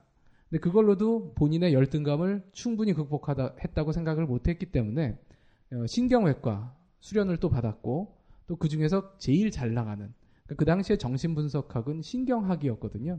신경학 분야의 가장 첨단의 학문인 정신분석학 수련도 받았고 그리고 프로이드하고 친구를 먹었죠.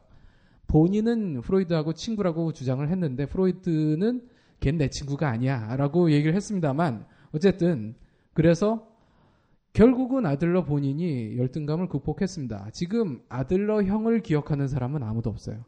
하지만 아들러는 다들 많이들 기억하고 지금 일본에서 제일 잘 나가는 책이고 한국에서도 심리학 분야에선 제일 잘 나가는 책에 어, 인용되고 있으니까요. 근데 아들러가 얘기하는 열등감의 극, 극복이라는 건 결국은 그겁니다. 남하고 그러니까 남에 비해서 열등한 내가 남보다 우월한 존재가 되는 거. 그게 열등감의 극복이 아닙니다. 열등감이라는 것 자체가 내 인생에서 문제가 되지 않게 하는 게 진정한 극복인 거죠. 그러려면 남하고 너를 비교하지 말아라. 라고 얘기합니다. 그리고 특히나 미움받을 용기에서는 어, 과제를 분리를 해라. 라는 얘기를 합니다. 누군가가 아무 이유 없이 너를 미워한다. 그러면 우리는 제가 왜 나를 미워하지? 난 아- 쟤한테 아무 잘못을 한 게 없는데? 그러면서 그 사람이 나를 미워하는 이유를 찾고 오해를 풀고 그래서 어떻게 하면 제가 나를 좋아하게 할 것이냐 혹은 최소한 미워하지 않게 할, 할 것이냐 그런 고민을 한다는 거예요. 그거 필요 없다는 겁니다. 물론 정반대의 전략을 쓰는 사람도 있습니다. 누군가 너를 아무 이유 없이 미워하면 그 새끼한테 어, 너를 미워할 이유를 만들어줘라. 라는 전략도 있습니다. 그, 그런 식으로 얘기하는, 어, 모토들도 많이 보셨을 거예요. 근데 아들러는 그렇게 얘기하는 게 아니고요. 그 어떤 새끼가 너를 미워하면 그건 그냥 그, 걔의 일이다. 너의 일이 아니다. 너는 네가 할 일은 뭐냐면 그네 인생을 잘 살면 되는 거다. 남이 나를 어떻게 평가하는지엔 상관할 필요가 없다. 그건 네가 바꿀 수 있는 것도 아니고 네가 관여할 일도 아니다. 라는 얘기를 하는 거예요. 그리고 또 하나가 예. 아, 제가 어. 함장님이 저한테 그렇게 중상모략을 해도 제가 아들러 같은 어, 반대 아닌가요? 예, 뭐 지금 두 분 다 과제 분리가 안 되고 있어요. 어쨌든 그래서 어 그 또 하나는 뭐냐면 이 평범해질 용기를 가져라 라고 얘기합니다. 그러니까 어, 사실 미움받 남한테 내 자랑을 많이 하는 사람들이 있습니다. 어, 여기도 계신 것 같은데 어쨌든 오른쪽에 끝에 계시잖아요. 그, 내 자랑을 많이 한다는 건 뭐냐면 남들이 나를 좋게 평가해 줘야지 된다라고 믿는 거예요. 왜? 그러지 않으면 내가 별게 아닌 존재이니까. 별게 아닌 존재가 되면 나는 존재할 가치가 없다고 생각하니까. 그렇습니다. 네. 그런데 어, 아들러가 얘기하는 건 그거예요. 진짜 위대한 거는 평범한 존재로 사는 거다. 아, 그래도 된다. 그게 정말 대단한 거다. 라는 얘기를 하는 거죠. 영웅 본색인가요, 이거? 예, 그렇죠. 영웅 본색도 같은 얘기를 하고요. 수많은 어, 성현들이 비슷한 얘기를 합니다. 그래서 결론은 뭐냐면 남들이나 너나 큰 차이가 없다. 다 사람이 똑같은 사람이다라고 생각하라는 거예요. 그러면 된다, 된다는 겁니다. 그게 이제 수직적인 관계에서 수평적인 관계로 이행하는 비결이라고 얘기를 하는 거죠. 이 영화에서 앤드류를 보세요. 앤드류는 처음에는 아무 생각이 없는 애였습니다. 그냥 드럼 치는 게 좋은 애예요. 근데 이 앤드류한테 플래처라는 개새끼가 와서 평가라는 걸 시작합니다. 근데 이 평가가 처음에는 칭찬으로 시작해요. 어, 괜찮네? 너, 너 우리, 우리 밴드에 그 보조로 한번 들어올 생각 있니? 내가 너를 괜찮게 평가를 했어. 라는 얘기입니다. 앤드류가 뜹니다. 떴다가 정작 연습을 하니까 왜 내 템포에 못 맞춰? 라고 하면서 뺨을 짝짝 때리죠. 그러면서 앤드류는 흔들리는 거예요. 그러니까 이거는 전형적인 그 평가의 기법 중에 하나인데요. 이렇게 함으로써 상대방이 내 평가에 좌지우지 되게 만드는 겁니다. 그걸 어, 킹스맨 영화에서 어, 기본을 까발리죠. 이렇게 얘기합니다. Nice. Are you wearing colour contacts? No! You so are. Oh my god, negging. That's hilarious. I haven't heard anyone try that since the noughties. Excuse me? Negging. Saying something negative to a pretty girl in order to undermine her social value. it's supposed to make you want to win his approval. Absurdly basic neuro-linguistic programming technique. Is it just 예, 여기서 얘기하는 negging이 바로 픽업 아티스트들이 많이 쓰는 방법이죠. 처음에 칭찬하고 그 다음에 깔아 뭉개는 거예요. 그러면 그 다음에 다시 칭찬을 받기 위해서 노력하기 시작한다는 겁니다. 그러면 상대방이 내 평가에 의해서 좌주 컨트롤이 되기 시작하는 거죠. 바로 그 전략을 플래처가 쓴 겁니다. 그 결과 앤드류는 망가지기 시작하죠. 그래서 가족들이랑 얘기하면서 자기가 잘났다는 얘기를 계속합니다. 내가 니들보단 나라는 얘기. 그러니까 평가를 받기 시작하면 그때부터는 우열 관계에 대한 개념이 생겨요. 그리고 우열 관계에 빠집니다. 일단 평가하는 사람이 평가받는 사람보다 우위에 있습니다. 그리고 평가를 받아보면 나도 저 위치에 서고 싶다. 서야 된다라는 생각을 합니다. 왜? 그렇지 않으면 나는 계속 평가받는 열등한 위치에 앉아 있게 될 테니까. 그러니까 거기서 벗어나기 위해서는 내가 높아야 돼요. 그러려면 적어도 플래처만큼 높아, 높지는 못해도 저기 그 우열을 어떻게 가리냐고 가릴 수 있다라고 얘기하는 거예요. 그리고 나 그 동네 학생회장 그거보단 내가 나. 어 기록 기록 세워봤자 그거 동네 경기에서 세운 거잖아. 난 링컨 센터에서 연주하는 그런 사람이 될 거야. 3부 리그 3부 리그에서 한 거 누가 알아봐줘? 라고 얘기를 하는 거죠. 바로 그런 식의 개매너를 어, 배우기 시작한 겁니다. 그러니까 왜 그러냐면 나는 그래도 돼. 라고 스스로 생각을 하는 거예요. 이건 지금 현재 우리나라에서 많은 젊은 친구들이 빠져 있는 함정이기도 합니다. 내가 남들보다 갑의 위치에 일시적인 갑의 위치에 섬으로써 나는 적어도 을이 아니다 라고 생각하려고 하는 거죠. 근데 이게, 또 이게 안- 뭐 안. 학교의 서열 같은 거. 예. 그러니까 친구라는 존재도 지금 이 얘기를 하잖아요. 야, 야, 네가 그렇게 그따위로 노는데 너 친구 과연 있냐? 피- 난 친구가 필요 없어. 왜냐하면 친구는 우열 관계가 아니에요, 사실은. 진짜 친구는 동등한 관계죠. 어쨌든 그런 그런 얘기를 하면서 결국 얘는 내가 우월한 존재가 되기 위해서 나머지 불필요한 모든 것을 버리겠다라는 마인드로 갑니다. 그래서 가족하고의 관계도 사실 파토를 낸 거예요. 니들 필요 없어. 그리고 여자친구한테도 우린 더 이상 못 사겨. 왜? 난 우월한 존재가 돼야 되기 때문에 너는 방해물이야. 얘가 처음에는 멀쩡했어요. 여자친구한테 들이댈 때 괜찮았습니다. 그리고 여자친구의 대화도 들어, 말도 들어주고 공감을 했었어요.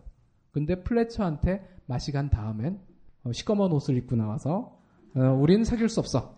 왜? 넌 내 방해물이니까. 라고 얘기를 한 거예요. 그리고 플래처하고의 관계가 끝까지, 극단까지 간 다음에 어떻게 이상하게 플래처가 자기를 어, 밴드 공연에 초대를 합니다. 드러머로 와달라고. 이게 자기가 인정받은 거라고 처음엔 생각을 했죠. 하지만 플래처는 그런 인간이 아니었습니다. 막 기대 가득 차서 준비를 하고 있는데 플래처가 옵니다. You think I'm fucking stupid? What?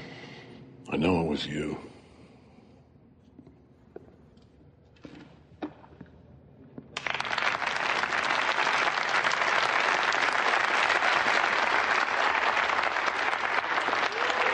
Thank you, ladies and gentlemen. We're uh, we're very excited to be here, kicking off the JVC Festival this year. I'm Terrence Fletcher, and these are some of the best musicians in New York, which means they're some of the best musicians in the world. And we're going to do some old standards for you, but first we're going to start out with a new tune by Tim Simonek called "Upswinging." 얘는 전혀 준비가 되지 않은 연주였고요. 그런데 이 상황에서 그래서 완전히 얘는 연주를 망치고 그리고 정말 울면서 나가죠. 나가는데 자리를 다시 돌아오는 거예요. 돌아와서 어, 영화의 마지막을 장식하는 멋진 연주를 해버립니다. 도대체 어떻게? 그 비결이 뭐냐? 어떻게 그럴 수가 있었느냐? 사실 그게 앤드류 입장에서는 승리입니다. 근데 어떻게 그런 승리를 어, 거둘 수가 있었느냐를 이해하는 게 그 키워드가 아까 말씀드렸던 미움받을 용기였다는 거죠. 플래처가 처음에 공연장에서 앤드류를 함정에 빠뜨리면서 사실은 본인의 약점을 드러낸 것이기도 해요. 왜냐하면 앤드류한테 그 이전에 재즈 공연장에서 우연히 만나서 자기의 개똥 철학을 얘기를 합니다. 뭐냐? 찰리 파커가 어떻게 찰리 파커가 됐냐 하면 그만하면 됐어 라는 말을 듣지 않았기 때문이다. 더 다그치고 더 쪼고 더 밀어붙여서 찰리 파커가 된 거다. 나도 그렇게 하고 싶었다. 그게 내가 너를 학대한 이유야. 너 잘 되라고 그런 거야. 그리고 내가 이 내가 사랑하는 이 재즈 공연이 잘 되기 위해서였어라고 얘기해 놓고서 그러고 앤드류를 엿먹이기 위해서 재즈 공연 전체를 날려버린 거예요. 플래처의 모토하고는 어울리지가 않습니다. 플래처는 제일 중요하게 여기는 게 재즈라며요. 그런데 고작 그 애송이 하나 걔 엿먹이기 위해서 어, 재즈 연주를 날려요. 그리고 놀랍게도 플래처가 무슨 생각인지 모르지만 앤드류가 드러머를 관두고 나가면 그러면 그 나머지 공연은 드러머 없이 하는 거예요. 그게 가능한가요? 베이스가 잘 치면 가능하죠. 네, 뭐 그러, 그런가 보- 봅니다. 그래서 베이스만 가지고 공연을 하겠다라고 나가는 이게 제대로 된 태도냐? 이걸 보면서 앤드류는 그동안 플래처가 내세웠던 이 모토가 이 세상에서 제일 쓸모없는 영어 단어 두 개가 바로 굿잡이다 라는 그 모토가 개소리였다 라는 걸 알게 된 거죠. 그러면서 또 하나 앤드류한테는 아버지가 있습니다. 아버지는 최소한 얘가 어, 공연을 망치든 뭐가 되든 상관없이 자기를 안아주는 사람이에요. 플래처한테는 없는 사람입니다. 그리고 또 하나는 이 밴드에 이제 나말 내가 드러머 관두면 드러머가 없다. 그리고 또 하나 플래처도 나랑 똑같은 놈이다. 왜? 걔도 소인배다. 자기 하나 엿먹이기 위해서 공연을 망치는 애다. 그리고 얘가 권력이 있지만 내 앞에서 권력자인 행세를 하지만 사실은 약한 권력자다. 왜? 얘도 공연 망치면 자기 평판에 금이 가고 지금 얘 학교에서도 잘렸거든요. 근데 어, 프로 연주자로, 프로 지휘자로서의 명성에도 명성에 영향이 가면 그러면 얘 앞으로 먹고 살기가 힘들어질 수도 있어요. 얘, 얘, 얘도 누군가에 의해서 평가받는 존재다. 게다가 이 세상 적어도 미국의 이 재즈 씬에서는 평가 시스템이라는 게 작동하고 있다 라는 거죠. 그게 이제 우리나라 영화제와의 차이라고 할 수도 있습니다. 그래서 그러니까 결국 그걸 통해서 플래처와 나는 똑같은 놈이구나. 그걸 수평 관계, 플래처와의 수평 관계를 회복을 한 겁니다. 자기 혼자서. 그 다음엔 얘가 나를 뭐라고 하던 내가 할 일만 하면 되겠구나. 라는 결론에 도달한 거죠. 그게 바로 미움받을 용기의 기원이었다. 라고 얘기할 수 있습니다. 그러니까 왜 우리한테 이게 필요하냐면 이 세상에 플레처 같은 놈들이 되게 많습니다. 특히나 우리나라에. 근데 우리나라에 있는 플레처 같은 놈들은 플레처만큼의 실력도 없어요. 자기가 갑이라는 것만 그 지위에 의존해서 자기의 실력 없음, 능력 없음을 그냥 카바하고 있습니다. 그리고 주변에서 그걸 카바쳐 줘요. 어, 제대로 된 평가 시스템도 없습니다. 그리고 또 하나 어차피 지금 현대 한국 사회에서는 진입 장벽이 너무 높기 때문에 어, 누구한테 미움받지 않게 않으려고 노력한다고 해서 내가 잘 되지 않습니다. 오히려 튀는 게 나아요. 그게 생존 전략이 될 수 있습니다. 비슷하게 남들 비슷하게 하고 똑같이 하려고 노력하면 오히려 안 돼요. 그리고 미움받지 않으려고 고분고분할수록 오히려 더 많은 착취를 당할 뿐입니다. 그건 최근에 이 인분 교수한테 고생한. 그러니까 저는 이분이 이 피해자가 왜 똥까지 먹어가면서까지 남아 있으려고 했느냐? 미움받지 않으려고 노력했기 때문이라고 생각해요. 저 새끼한테 미움 받아보자 씨발. 이라고 생각했으면 거기까지 안 갔겠죠. 그걸 이제 한 거죠. 어, 끝까지 몰려서 마침내 고소 고발을 한 겁니다. 그게 진작에 했어야 되는 일인 거예요. 그러지 않으면 계속 당할 수밖에 없다. 그리고 또 하나 그렇다면 우리는 누구한테 미움을 받을 것이냐? 에, 뭐 여기 계신 분들이 무슨 지금 영진이 사태도 그렇고 그 영화제 사태들도 그렇고 너무 높은 인간한테 미움받으면 골치 아파집니다. 그러니까 우리가 저도 그렇고요. 제 지도 교수님이 사실 저한테 많은 법례를 보여주셨어요. 전 지도 교수님이 저를 미워해도 신경을 안 썼습니다. 제가 사회성이 워낙 떨어지기 때문에 어릴 적부터 좀 자폐였어요. 그래서 사회성이 없습니다. 어, 남이 나를 뭐라고 생각하는지를 잘 몰라요. 그리고 신경을 안 쓰고 그냥 내가 할 일만 하면 된다고 생각해요. 그래서 나중엔 제 지도 교수님이 저한테 야 네가 조교냐 내가 조교냐 뭐 이러면서 제 뒤치다거리를 해주셨어요. 참 착한 분이에요. 황상민 교수님이라고 여기 가끔 오시죠.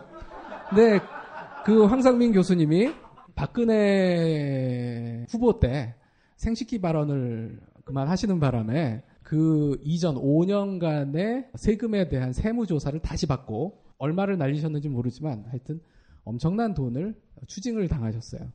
박근혜한테 미움받으면 안 됩니다. 우리는 그럴 짬밥은 아니에요. 근데 주변에는 플래처급의 인간들이 있습니다. 그 인간들은 어, 대단한 권력을 갖고 있지 않아요. 단지 상대적인 지위를 가지고 있을 뿐입니다. 그걸 이용을 해서 나를 어, 밟는 애들. 근데 걔도 사실은 권력 밑에 있는 놈들. 그런 애들은 미움받아도 됩니다. 그리고 또 급에 따라서는 박근혜한테 미움받아도 돼요. 아, 그러니까 이런 박창진 사무장 같은 양반들은 또 적절한 기회에 조현아의 미움을 어, 제대로 자신의 삶의 기회로 어, 활용을 한 겁니다. 그리고 박근혜 미움을 받은 최근에 박근혜 대통령의 미움을 받은 이 양반 이 양반은 제대로 미움을 받은 거죠. 그 결과 지금 대선 주자 선호도 1위가 됐어요. 미움은 이렇게 받는 겁니다. 이게 우리가 선택해야 될 생존 전략이다. 라는 것으로 발표를 마치겠습니다. 감사합니다.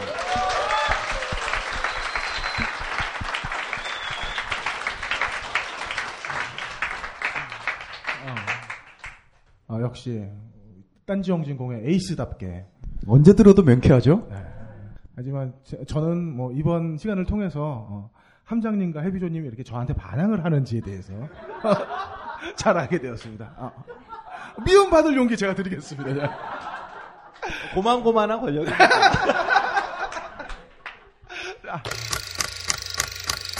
안녕하세요. 박가능입니다. 아, 영진공 100회 축하해요. 영진공 100회를 진심으로 축하합니다. 100일에는 바로 다음 주에 팟캐스트를 통해서 확인 가능하실 거예요. 벌써 7시를 향해 가고 있고 이제 마지막 순서네요. 아, 마지막 코너의 진행자를 소개하겠습니다. 세 번째 코너는 딴지 영진공에서 가장 얼굴이 큰 만큼 인기도 많은 거의 없다는 어. 그리고 딴지 영진공에 참여는 늦었지만 딴지영 진공의 지성을 맡아주고 있는 무한 단물님 음. 앞으로 나와주십시오. 박수로 환영해 주십시오. 어, 요 위치 되게 좋습니다. 되게 제가 되게 작아 보이죠. 그걸 보고 보통 도찐 개찐이라 그죠? 제가 네, 이런 얘기를 할 때마다 보통 위축이 되는데요. 여기서 듣는 건 뭐 전혀 음, 똥이 똥을 나무랄 수 없는 법이죠. 음, 설사나 바나나 똥이나 다 똥이기 때문에 어, 별로 괜찮습니다. 아, 기분만 더러울 뿐이에요. 어, 일단 어, 저하고 저번 공개 방송 때 염승희님하고 엮였었는데 굉장히 즐거운 경험이었습니다. 아, 아직도 잊지를 못하겠어요. 이번에 저랑 엮이신 분은 무한단물님입니다. 제가 오늘 차에서 내리면서 아, 차에 있는 목베개를 가져올까 생각을 했었는데 아, 원고를 보니까 여전히 어려운데 그래도 좀 짧으시더라고요 오늘은 그래서 충분히 재밌는 시간이 되지 않을까 이런 생각이 듭니다. 뭐 인사하시겠어요? 전 그냥 재미없어요. 그... 훌륭한 건 본인이 이렇게 자각이 돼 있다는 게 굉장히 중요한 겁니다. 미움받을 용기? 단볼님 재밌지 않아요? 저만. 아, 그렇죠. 해비존님한테는. 아니, 박사들끼리는 재밌어! 박사들끼리는 재밌어! 뭐, 짱가, 아, 해비존, 뭐, 무한단볼, 그래, 지리들끼리 막, 어? 아, 그리고 참, 저희는 그 퀴즈를 끝내고 내는 게 아니라 하다가 낼게요. 네. 그러면 그냥 편하게 맞추시면 돼요. 네, 굉장히 쉬운 문제가 출제될 예정이니까. 네. 그만큼 글이 재미없고 집중하기 어렵기 때문에 저는 그런 선택을 합니다. 너만 하겠어요? 네. 아, 저 많은 분들이 오해하시는데 저는 함장님 되게 좋아합니다. 네. 개뻥이고요. 어, 네. 그럼 어. 시작하겠습니다. 어, 단물님하고 저하고 준비한 영화들은 어, 공포 영화 특집입니다. 아, 먼저 첫 번째 영상이 플레이되기 전에 단물님이 아까 먼저 말씀을 하시겠습니다. 오늘 저희가 준비한 영화는 공포 영화인데요. 그러니까 공포 영화라고 이야기하는 것하고 호러 영화는 조금 다를 수 있어요. 그런데 이제 집중을 해서 이야기하는 것은 호러 영화입니다. 한국에서는 이 호러 영화에 관해 가지고는 사실 그렇게 인기가 없어요. 약간 마이너한 취향인데 외국은 그렇지는 않거든요. 아, 그 누가 말씀을 하셨는데 어, 한국이 호러가 흥행하지 않는 이유는 어, 국내 사정이 호러이기 때문이다. 껄림. 같은 사람이 많았을 수도 있어요. 무서워서 그냥 아무것도 못 하잖아요. 아우, 네. 강하, 게 공감하시는 거 같네요. 그러니까. 어. 근데 사실 외국에서는 이 호러 영화 장르가 굉장히 인기가 좋거든요. 그걸 조금만 이제 경제학적으로 설명을 조금만 드리면 네, 지금 주무시면 돼요. 지금입니다, 여러분. 어, 경제학에서 제일 중요하게 생각하는 것은 그냥 비용이 아니라 한계 비용이에요. 그 한계 비용이라는 건 이렇게 생각을 하시면 돼요. 지금까지 들인 비용은 아무런 의미가 없어요. 그건 매몰 비용이라고 다 날라가는 거고 앞으로 드릴 비용이 굉장히 중요하거든요. 그런데 영화를 만드는데 필요한 건 두 가지인데 하나는 분명 사람일 거고 다른 한 가지는 기계예요. 그런데 요즘 영화의 비용이 점점 증가하고 있는 것은 사람이 아니라 SFX라고 이야기하는 그러한 기술들 때문에 비용이 증가하는데 영화는 굉장히 재미있는 것이 만들어 놓고 나서 그것을 프린트로 만들어 버리면 그때부터는 한계 비용이 제로예요. 그렇기 때문에 할리우드가 끊임없이 외국에다가 자신들의 영화를 공급할 수 있는 이유는 그 숫자가 많아지면 그만큼 이익이 발생하기 때문이거든요. 예를 들어서 공연 같은 경우는 그게 되지가 않아요. 왜냐하면 공연은 할 때마다 비용을 들여야 되기 때문에 그래서 공연은 이익을 남기기가 힘들다라고 해서 그걸 발명 발견한 교수가 보물인데 그래서 보물의 질병이라고 이야기를 해요. 그래서 근홍이가 먹고 살기 힘든 거군요. 그렇죠. 그런데 자 지난번에 한번 껄림이 얘기를 하셨던 것 같은데 공포 영화는 이 현실적으로 그러니까 SFX라고 이야기하는 건 사실은 그 미국에서 이야기하는 하이퍼 리얼리즘 그러니까 정말로 현실처럼 보이는 그 전통에서 온 것이기 때문에 공포 영화는 사실 그걸 보여주는 순간부터는 사람들이 무섭지가 않거든요. 예를 들자라면 홍콩 영화 같은 경우에 서극이라는 감독이 그걸 도입을 했어요. 이제 그러고 나니까 문제가 뭐냐면 우리가 무협지를 볼 때 우리의 상상력이라는 게 있는데 이걸 현실처럼 보여주고 나니까 이게 사람들의 기대를 못 미치니까 동방불패 2 이후에는 약간 망작들의 분위기들이 많이 나오기 시작을 했던 거였죠. 그런데 공포 영화 같은 경우엔 그것이 아니라 이 아이템으로 승부를 하고 있기 때문에 미국 같은 경우에서는 가장 적은 비용으로 최소한 영화를 만들어서 아이템으로 그것이 성공하게 되면 대박을 치는 장르가 되기 때문에 미국에서는 굉장히 인기 있는 장르이고 유럽 같은 경우에는 어, 워낙에 그런 오래된 전통들에서 나타나는 그러한 어떤 소설이라든가 이런 것들이 있어서 그 전통을 영화로 만든 측면들이 있습니다. 우리나라 같은 경우에도 호러 영화, 호러 소설의 최초는 장하홍련전이라고 볼 수 있고요. 그리고 지금은 작고하신 김기영 감독님 같은 경우에 요번에 리메이크된 한여를 보셔서 아시겠지만 호러 영화에서 특별한 모습들을 보여주셨기는 했거든요. 네. 그리고 이제 큰 공포 영화제들은 다 유럽에서 열린다는 말씀까지 하시고 제가 말을 받기로 했는데 합을 맞춘 게 어쩐지 삑사리가 난 것 같아. 뭐 매번 원하는 대로 상황이 벌어지는 건 아니니까요. 어, 이런 얘기를 지금 꺼내면 또 저에 대한 그릇된 인색이, 인식이 생길 것 같은데 어, 포르노 영화도 마찬가지입니다. 아, 뭐라고요? 아, 포르노요? 네. 어, 큰 포르노 영화제들은 다 유럽에서 열리죠. 물론 지금 세계 최대의 포르노 생산국은 미국과 일본입니다. 매니악한 쪽은 일본이고요. 물량으로 쏟아부는 쪽은 미국이죠. 근데 뭔가 좀 한계치를 넘, 이제 기모찌가 지겨우신 분들이 있을 거예요. 그런 분들, 뭐, 마더파커 뭐 이런 거 지겨우신 분들은 독일 영화를 찾아보시면 됩니다. 어, 이렇게 말씀드릴 수가 있어요. 마사오 님이 어떤 연구의 측면에서 AV를 고민을 한다면은 거의 없다님은 실사용 측면에서 적극적으로 활용하시는 분위기시다. 어. 와이프 대용으로 쓰시는 분도 있죠.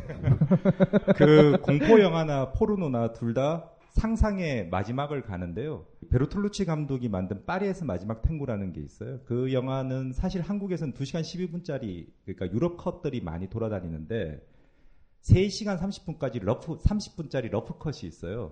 말론 블란도 주연의 예, 예. 예. 그 rough cut을 보시면 어, 뭐 아시는 분은 아시겠지만 그 일본의 도그마에서 하는 게 이미 거기서 다 실현이 됐다라는 것을 아실 수 있어요. 굉장히 앞서 나간 영화죠. 예. 그리고 지금 일본은 어느 수준이냐면 눈으로 보이는 상상력은 다 마무리가 됐으니 귀로 상상력을 만들어 보자. 그래서 어.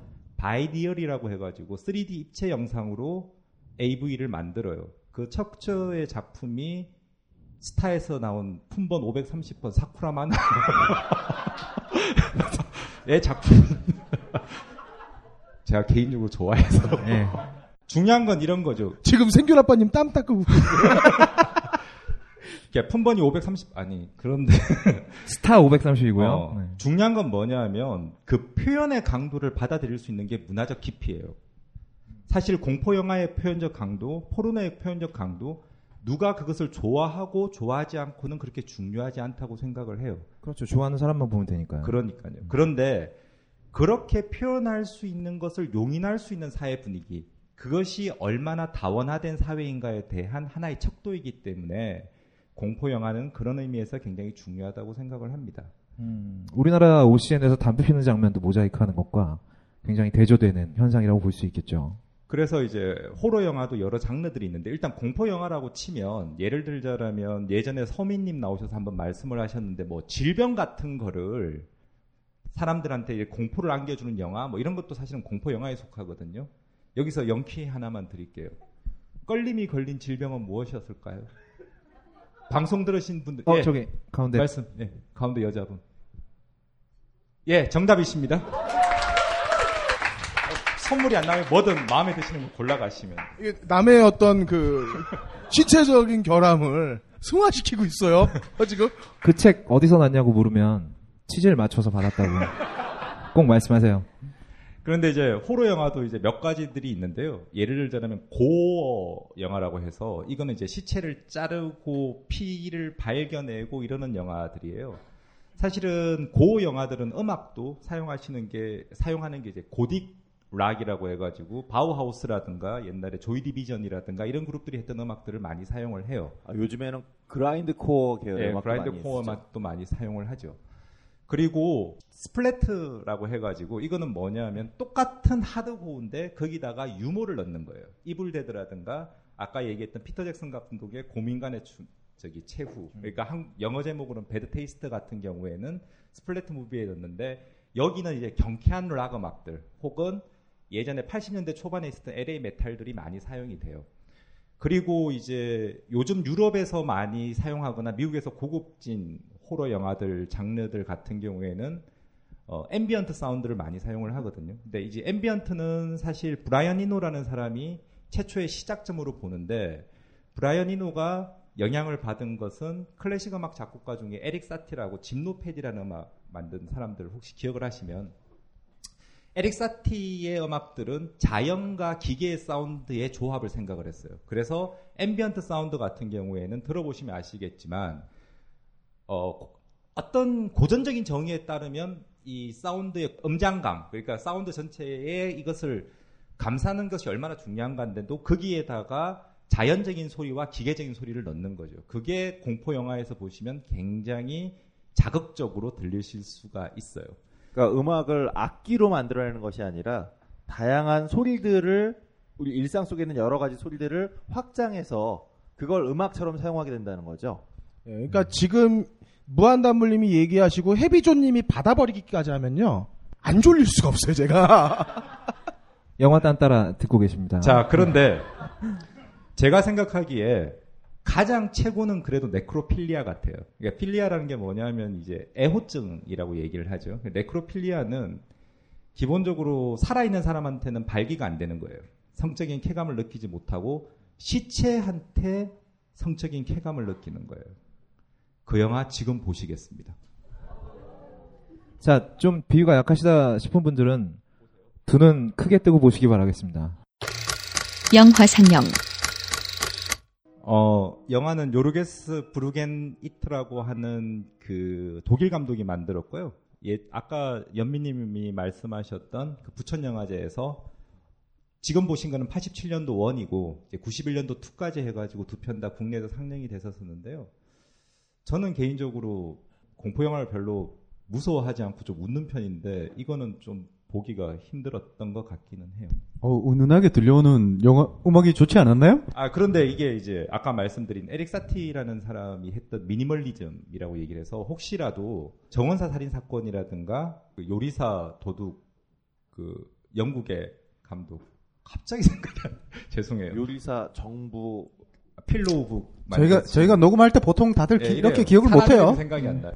아, 피터 그리너웨이 작품들을 보시면 거기 음악은 마이클 나이먼이라는 클래식 음악 작곡가 맡고 있는데요. 마이클 나이먼 음악이 대부분 미니멀리즘 요런 똑같은 음악을 계속 반복해서 들려주거든요.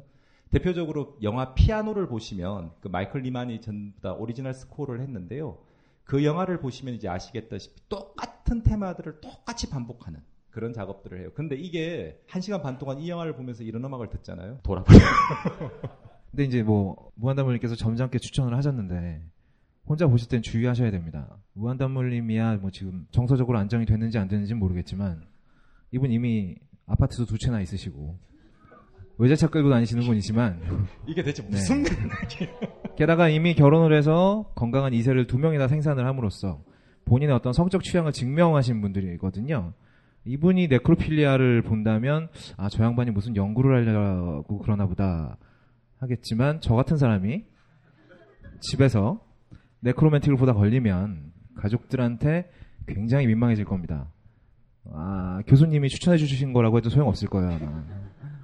이 영화는 아, 실제로 항상 제가 공포 영화를 어, 좋아하기 때문에 자주 보면서 어떤 감독이 한 얘기가 있는데 언제나 현상이 먼저지 영화가 먼저다 먼저는 아니다라는 얘기를 했었거든요. 실제로 많은 수의 시체 성애자들이 있습니다. 그래서 이분들께서는 어, 워낙에 성적 취향이 독특하시기 때문에 대부분 서로 커넥션을 갖고 있어요. 그래서 어느 한 분이 먼저 돌아가시면 자기의 시체를 상대방에게 제공한다는 어, 유산으로서 제공한다는 뭐 그런 문서를 남기시는 분들도 많이 계시고요. 대부분 끝이 안 좋죠. 그러니까 어, 네크로맨틱 같은 영화는 보고 내가 실제로 흥분을 하면 더 큰 문제이기 때문에 끝이 안 좋아요. 그러니까 웬만하면 네, 주의해서 보시기 바라겠습니다. 업다님은 그 사실을 어떻게 알고 있나요? 뭐가요? 방금 전에 말씀하신 사실을 어떻게 알게 되신 친구가 건가요? 많은 것도 죄입니까? 아니요, 그냥 물어보는 거예요. 어떻게 알고 계시는지. 친구가 많아요. 보통 이럴 때는 어, 내 친구가로 시작하면 보통 자기입니다. 아, 그래서, 어, 아, 갑자기 용어가 생각이 안 나네요? 어, 네크로필리아 분들은 아, 이제 서로, 어, 이렇게 사랑을 나누실 때, 아, 가위바위보를 해서, 어, 진 사람이 시체 흉내를 내줍니다. 웬만한 수영 선수들보다 더 숨을 잠- 잘 참으신다는. 왜? 숨을 내쉬면 상대방의 흥분이 같이 깨져버리기 때문에. 디테일하게 알고 있네요. 친구가 많으니까.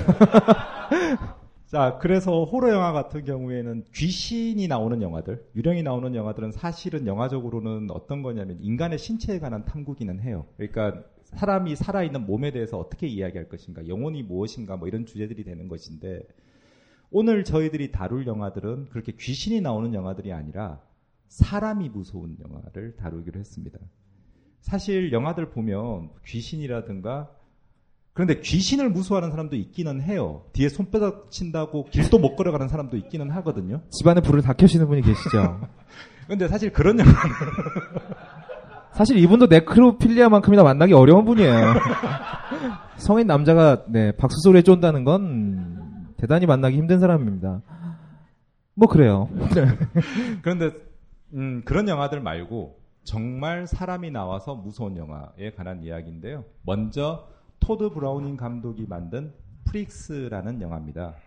이 영화는 토드 브라우닝이라는 감독은 고전적으로 공포 영화의 문법을 완성했다라고 얘기를 하거든요. 원래 이제 공포 영화는 유니버셜이 가장 유명했었어요. 유니버셜에서 최초로 만든 영화가 혹시라도 팀버튼 감독의 에드 우드를 보시면 자기가 얘기했던 벨루시라고 하면서 막 위대한 배우 막 얘기하는데 벨라 루고시. 아, 벨라 루고시. 벨라 루고시를 써가지고 처음으로 드라큘라를 만든 감독이 토드 브라우닝이에요. 그래서 MGM에서 얘가 성공을 하니까 너무 배가 아픈 거야. 그래서 얘를 스카우트 해가지고 돈을 주면서 네가 만들고 싶은 대로 한번 만들어봐 해서 만들어가지고 한 번도 개봉을 하지 않고 있다가 그 시사회 때 보고 사람들이 전부 다 토를 하고 난리가 났었던 영화예요. 그때부터 헐리우드 영화사들이 감독을 잘 안 믿기 시작했죠. 왜냐, 제대로. 음, 왜냐하면 이분은 정규 교육도 못 받고 마치 버스턴 키튼처럼 스커스 단에서 있다가 영화를 찍었는데 왜 스커스 단에 가면 신체 장애이신 분들이 있지 않습니까? 그런 사람들을 아무런 우리가 소위 말하는 특수 효과 없이 그런 사람들을 바로 다 스카웃을 해가지고 영화를 찍었어요. 그러니까 사지가 절단되신 분, 그 다음에 키가 작으신 분, 팔로만 걸으시는 분이 정말 있는 사람인 거예요. 여기서 퀴즈 한 가지 나갈게요. 어, 옆에 계신 업다님이 군대에서 사용했던 머리 모자 크기 혹시 아시나요? 방송 때 얘기했는데. 예. 예, 맞습니다. 아, 아닙니다. 아, 틀렸습니다. 제가 그렇게 작진 않아요. 네. 그렇게 작진 저 않죠. 맨 뒤에 저분. 네. 네? 죽을래? 어. 네, 여기. 그렇습니다. 네, 축하드립니다. 자, 보상으로는 니플 커버 드리도록 하겠습니다. 참, 참고로 56호는 제가 쓰던 겁니다. 자, 저분 저 네. 같이 오셨는데 하나씩 드리죠. 아니, 한 짝씩 나눠 쓰세요. 아, 그냥. 그럴까요? 어, 네. 자, 또 다른 문제. 우리 해비조님 키는 얼마일까요? 아. 지금 프릭스에 관한 이야기예요. 예. 190. 아닙니다. 아, 예, 여기 앞에 모자 쓰신 분. 어허. 186이요? 너무 우습게 보시는 것 같은데요? 예. 네, 저기. 저기, 저기, 흰 자켓 입으신 분. 아. 예. 어, 저기, 수사자분님이시네? 네, 말씀하세요. 오. 194. 자. 공식적인 걸 해야 되죠? 아니, 아니, 아니. 오피셜로 말씀해 주세요. 네. 그러니까, 아, 음. 공식적인 오픈이잖아요. 아이 참. 네. 아 얼마나 줄이려고 하는 거야? 그러니까 어. 그 얘기하면 되나요? 아니 아니 아니, 아니, 정답이 자, 있어요. 정답이 없어요 아직까지. 아직 없어요. 없네요. 위더 업이에요, 다운이에요. 저기, 음. 네. 아, 예. 아. 공식적인 키를 맞춰주세요. 아니 업이에요, 다운이에요. 다운으로. 다운이에요. 예. 네, 여기. 다운. 네. 저기 다운이란 건 작다란 얘기. 예. 아, 예. 공식적으로는 조금 더 다운해서 쓰고 있습니다. 네. 190. 그렇게 쓰고 있어요. 자, 그렇지만 써서 보시면 제 키가 180인데 2m는 되시거든요. 예, 선물. 와서 받아가시면 되겠습니다. 자, 이제 자, 이거 축하를 드려야 되는 거죠? 자, 해비조님이 190이면 네. 나는 174가 돼야 돼. 리플 커브입니다. 하여튼 뭐 공식적으로 그래요. 자, 지금 말씀드린 업다님이나 해비조님 같은 사람은 저희가 프릭스라고 하는데 여기 한번 보시죠.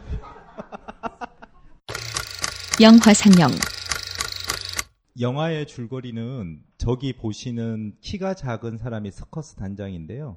저 키 큰 여자랑 남자가 서로 짜고 그 서커스 단장을 독사를 시키고 서커스단을 인수하기 위해 가지고 결혼식을 핑계로 하면서 자기들은 이제 바람을 피는 거죠. 쉽게 얘기해서 정상적인 사람하고 바람을 피면서 이 서커스 단장을 독사를 시키는데 끝장면에 가면 이 프릭스들이 같이 가가지고 이 정상인들을 다 칼로 잘라가지고 닭급으로 만들어버리는 장면까지 이제 제가 이 영화가 1932년도 영화인데요. 그 다음 해에 독일에서 나치가 점령을 하게 돼요. 나치가 집권을 하게 되면서 뭐라고 이야기했냐면 신체가 우리랑 다른 사람들은 전부 다 죽어야 된다라고 얘기를 하면서 유태인과 함께 인종 청소를 하기 시작을 했어요. 이 영화를 보면서 내가 제가 가장 공포스러운 부분들은 뭐냐면 이들의 다른 모습들이 아니라 정상인들인 우리의 마음이 삐뚤어졌을 때 보여지는 모습은 정확히 어느 게 더 공포스러운가에 관한 이야기를 하게 되죠. 다들 잘 아시겠지만 원래 컬트 영화 컬트는 그 영화 장르가 아니라 하나의 현상이거든요. 이 영화도 최초에서는 아까 말씀드린 대로 완전히 토해하고 이러면서 이 영화가 그 저주받은 걸작이 됐다가 컬트 영화광들에 의해 가지고 이들이 바라봤었을 때의 저 신체 장애인들은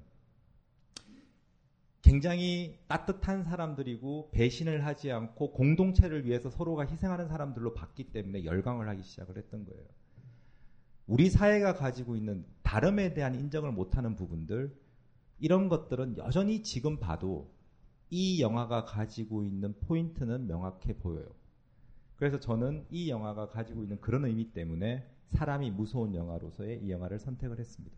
사실 이 프릭스는 공포 영화, 그러니까 마지막에 죽이는 장면을 제외하면 공포 영화라기보다는 어, 멜로드라마나 치정극에 비슷한 구조를 갖고 있어요. 왜냐하면 이 토드 브라우닝이라는 사람이 아? 맞나요? 어, 네. 브라우니가 자꾸 생각이 나서. 어. 토드 브라운이라는 사람이 원래 사수로 모시던 분이 D.W. 그리피스라고 어, 할리우드 멜로 영화의 공식을 어, 성립한 사람입니다. 그 사람 밑에서 영화를 배웠기 때문에 웹피는 공포 영화지만 사실은 치정극으로 그리고 있거든요. 없다의 삶이네요. 비조님의 삶이기도 하죠. 자, 아시죠, 다들? 네. 우리 같은 프릭스끼리 그러지 맙시다. 네. 그래서 이 영화는 제가 볼때 딱 여기까지 이렇게. 그렇지 이쪽은 급이 다른 프릭스니까요. 아예 외계 생명체급이기 때문에 어, 이 영화는 왜 우리가 역사에서 보는 네안데르탈인이 여기 있습니다. 난 아무런 코멘트 안 하고 넘어갈래. 난 그냥 그럴 걸림하고 함장님이 동문이라는 얘기만 하고 싶어. 자, 이 영화는 정말 처참하다는 표현이 잘 어울릴 정도로 망했어요. 어, 그리고 30년 동안 영국에서는 아예 개봉을 못했습니다. 개봉 금지였거든요.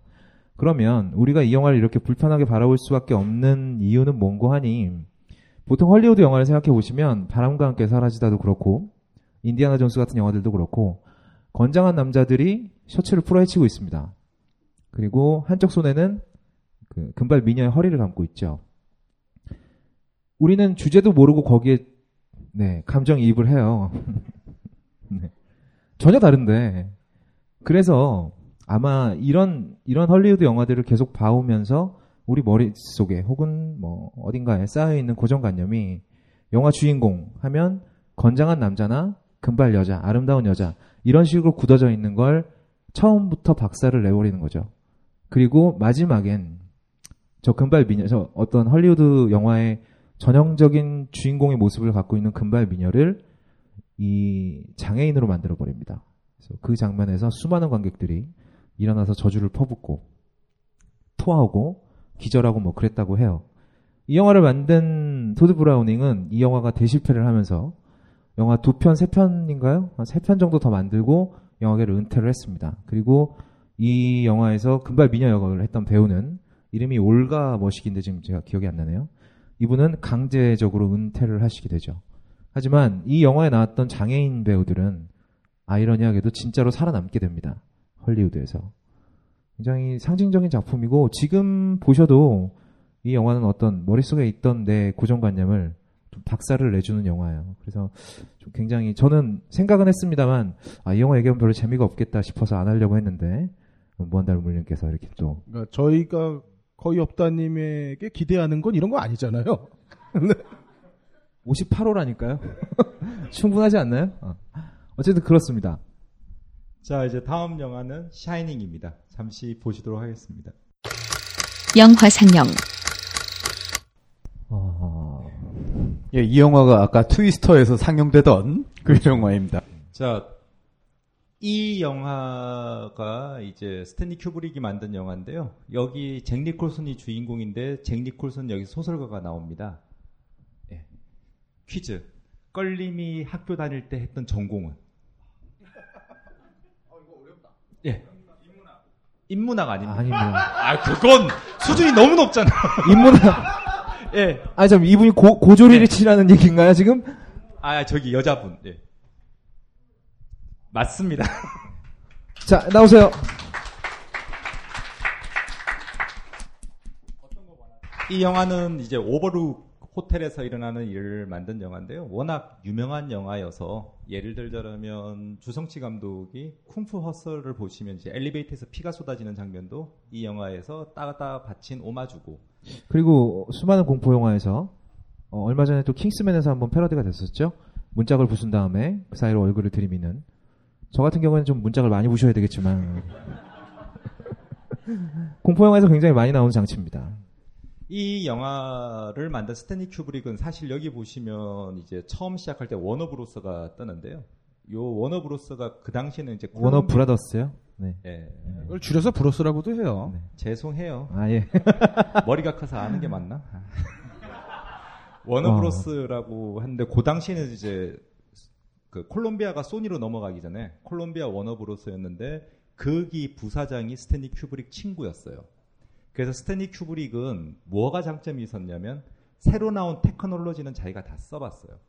이 영화에서는 이제 Steadicam이라고 얘기하는 그 미로를 쫓아가는 그 레일에서의 Steadicam 효과를 만들어낸 것은 이 영화가 처음이었고 어, 스페이스 오디세이 유명한 얘기죠. 그 왜 우리 음모론 이런 거 발음 맞나? 네, 맞아요. 음모론 이런 거 이야기할 때 항상 달 이야기 하잖아요. 그 유명한 농담인데 네, 그렇죠. 어, 달을 그 저기 달 착륙 아폴로 13호 달 착륙한 것을 스탠리 큐브릭이 찍었는데 음. 스탠리 큐브릭이 완벽주의자여서 그 세트를 달에다 세웠다는 유명한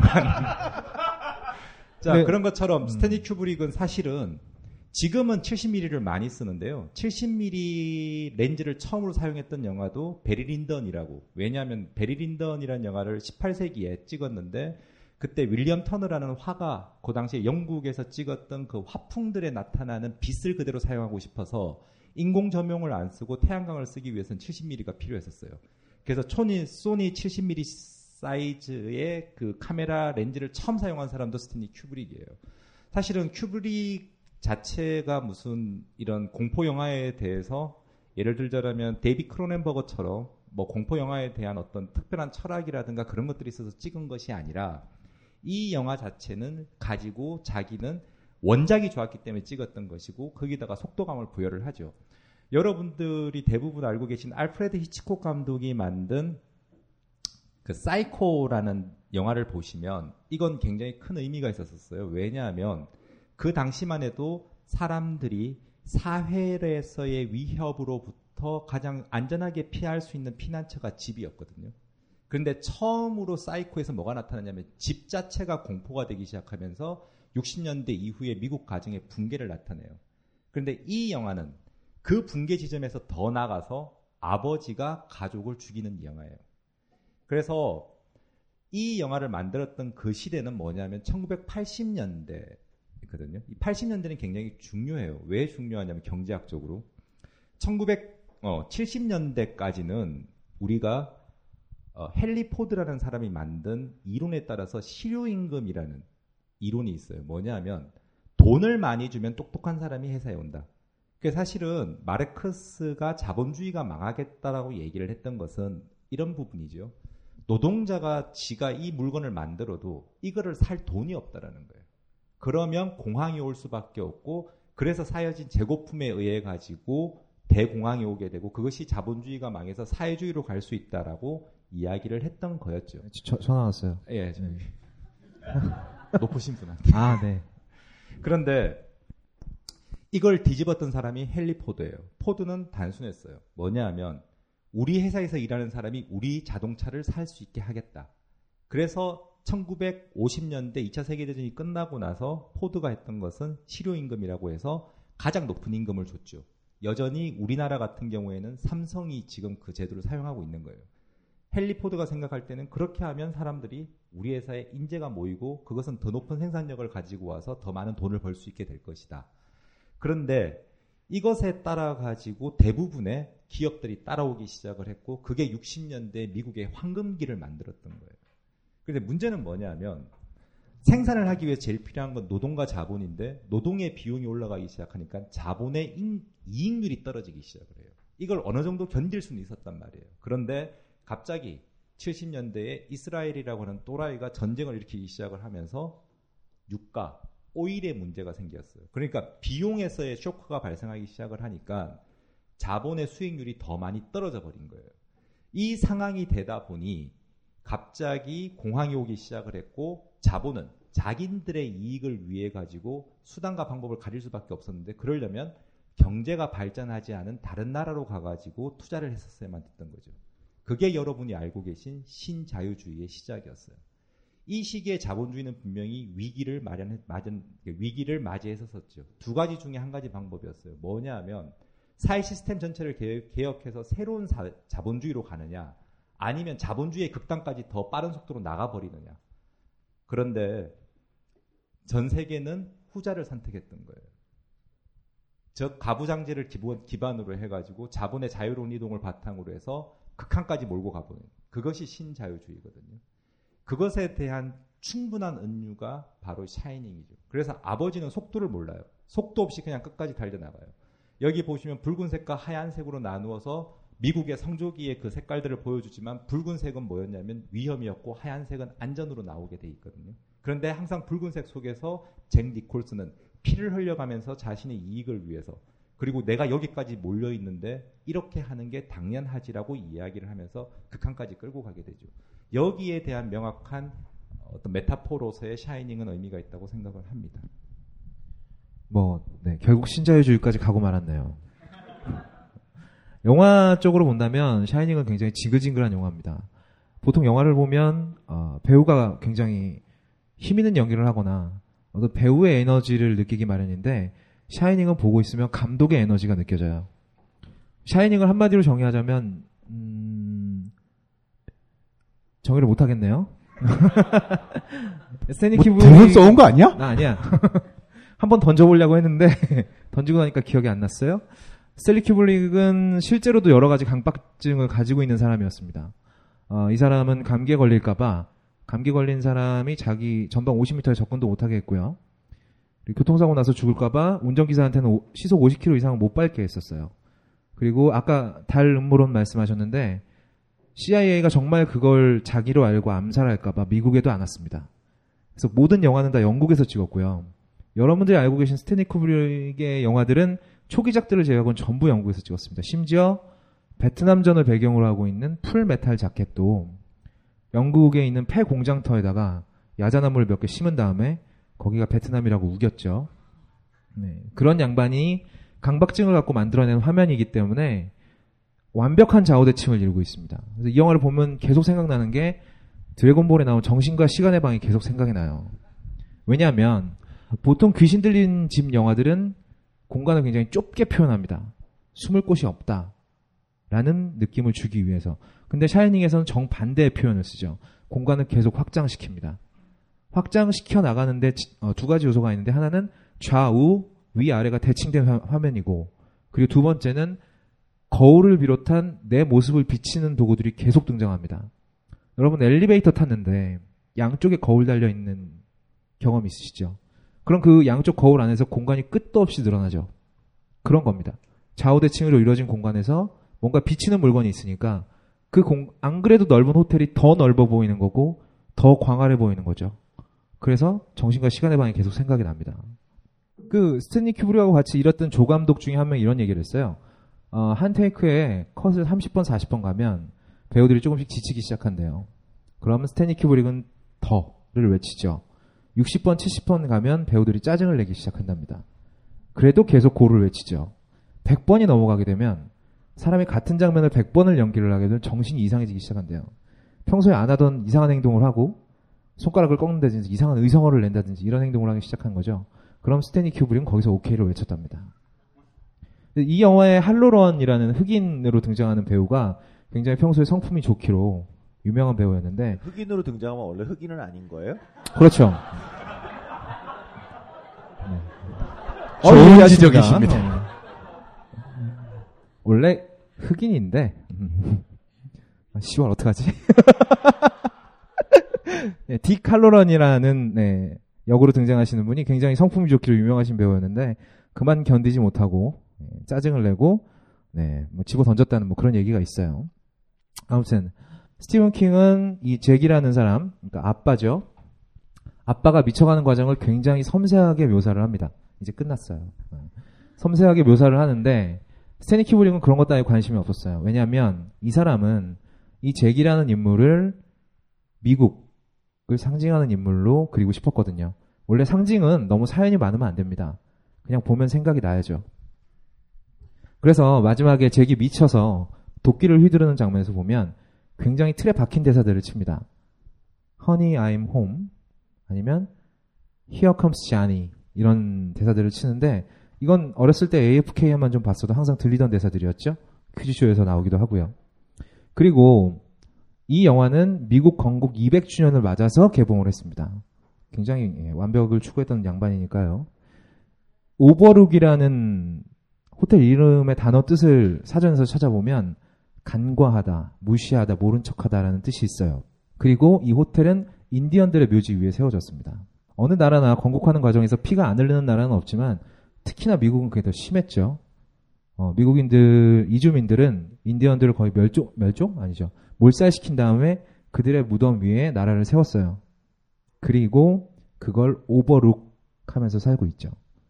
그리고 마지막에 잭이 미쳐서 이 영화 통틀어서 사람을 딱 한 명 죽이는데 그게 흑인입니다. 여러모로 미국이 생각이 나죠. 그래서 네, 여기까지 아는 척하고 끝낼 넘기려고 했는데요. 아까 무한담물님이 다 끝내셨으니까. 그 원래 제가 녹음을 하면 되게 준비를 나름대로 해오는데 껄림이 시간 때문에 되게 눈치를 주고 막 때리고 그래요. 오늘은 이게 여기서 그런데 그런데 거기서 유일하게 이제 우리 해비조님은 싸움을 잘하니까 그냥 계속 하시고 싶은 대로 하거든요. 오늘은 지금 이렇게 웃고 있지만 끝나고 나서 제가 없어지면 이해 좀 해주세요. 저는 언제 날 잡아서 껄림이 저 좀 많이 때려줬으면 좋겠어요. 잘 높거든요, 제가. 자, 저희가 호러 영화를 준비한 건 그런 거예요. 그러니까 가면 갈수록 저희가 이제 사람이 무섭지 않습니까? 사실 우리 주변에 있는 공포라고 이야기하는 건 귀신이나 헛것이 아니라 우리 눈에 보여지는 공포거든요. 그건 우리가 지금 같이 살고 있는 이 공동체가 무너져 가고 있음에 대한 다른 이야기가 아니라고 생각을 합니다. 어쩌면 지금 대통령 도대체 왜들 웃으시는 거예요? 대빵에게 미움받으면 안 되죠. 자, 그렇죠. 이전 대통령 그리고 제 마음 속에 있는 대통령 같은 분인가요? 뭐 그럴 수도 있고 제 마음속에 있던 대통령은 그 당시에 우리는 역시 공동체에 관한 믿음들이 있었어요. 그리고 그것을 우리는 할 수 있을 거라고 믿었고, 그리고 그분은 표본이셨던 건 서울대학교 나온 사람이 대통령이 되는 건 굉장히 저는 쉬웠다고 생각을 해요. 하지만 상고를 나온 사람이 대통령이 될 수 있다는 것은 우리 공동체의 건강함에 다름 아닌 이야기라고 저는 생각을 했거든요. 그런데 어느 순간 우리는 부자 되세요 그 말 한마디에 다 같이 부자가 될 줄 알고 다 같이 모여서 10년을 살아왔어요.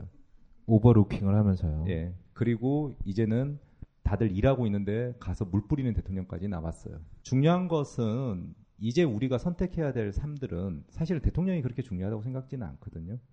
우리 마음속의 공동체, 그것이 발현되는 것이 투표일 것이고 그것을 통해서 우리는 새로운 살, 새로운 시대로 더 나갈 수 있다고 생각을 해요. 우리가 이게 둘이서 사실 이걸 저는 피하고 싶었어요. 왜냐하면 저렇게 인기가 좋기 때문에 재미없으면 내 탓이 된단 말이에요. 네, 원래 그래서 제가 오늘은 단물림을 믿고 의도적으로 좀 재미없게 나 그냥 떠넘길 생각이었거든요. 그러니까 이렇게 공동체에 대한 기본 개념이 없어요. 그래서 어, 그런데 이제 이렇게 선택을 했던 부분들은 저희들이 한번 그런 부분들에 대해서 같이 한번 이야기를 해보고 생각을 해보자는 걸로 주제를 정했던 거였습니다. 예, 긴 시간 동안 감사했습니다.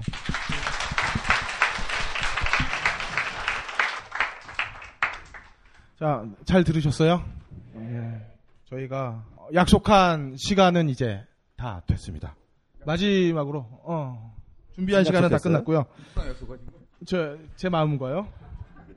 자 마지막으로 해비조님 네. 마무리하면서 소감 한마디 해주시죠. 샤이닝에는요 첼로 소리가 나오고요.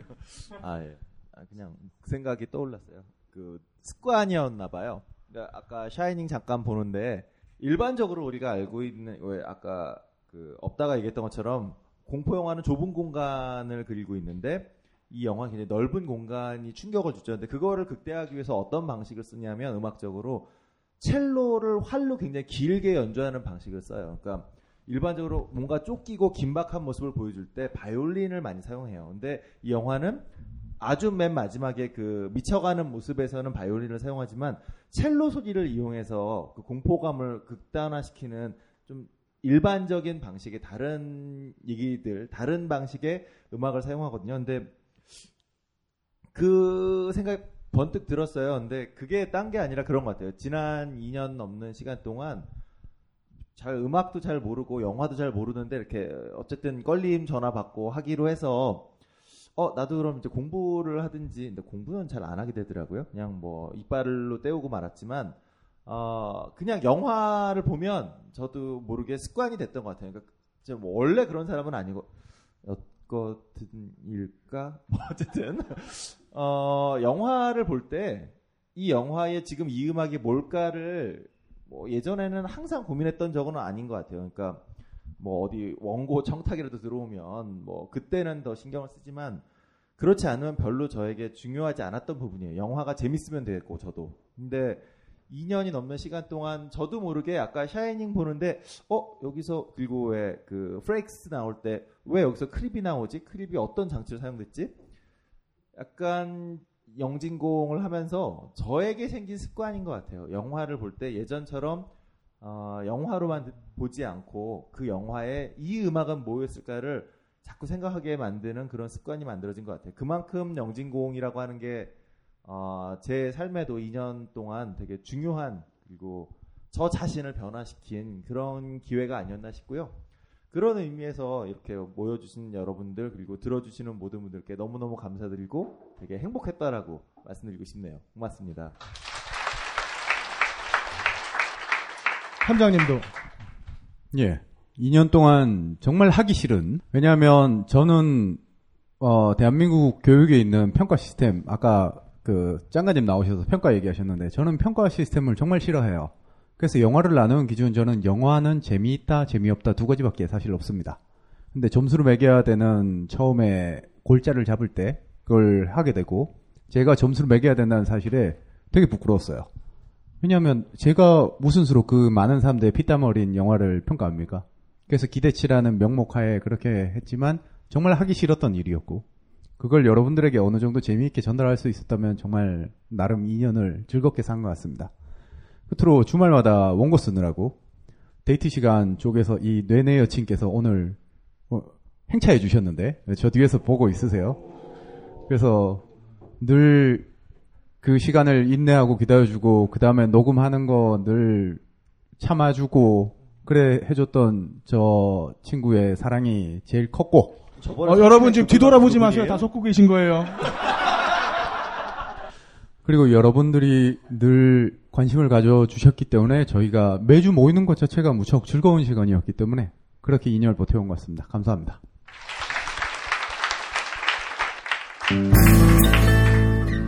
어, 많은 분들이 시즌 2를 물어보시는데 사실 언제 돌아오겠다라고 약속은 드리지 못하겠습니다.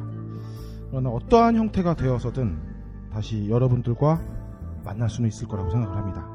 지난 2년간 행복한 만남이었습니다. 녹음 박세롬이 무대박 가능 오프닝 ABTV 효과 고승수 제작 단지일보 진행해 그럴 거리였습니다. 다음 시간에는 방송이 없습니다만 시즌 2가 시작된다면 여러분들과 다시 이렇게 만나고 싶습니다. 그동안 감사했습니다. 그럼 버텨내고 계십시오. 수고하셨습니다.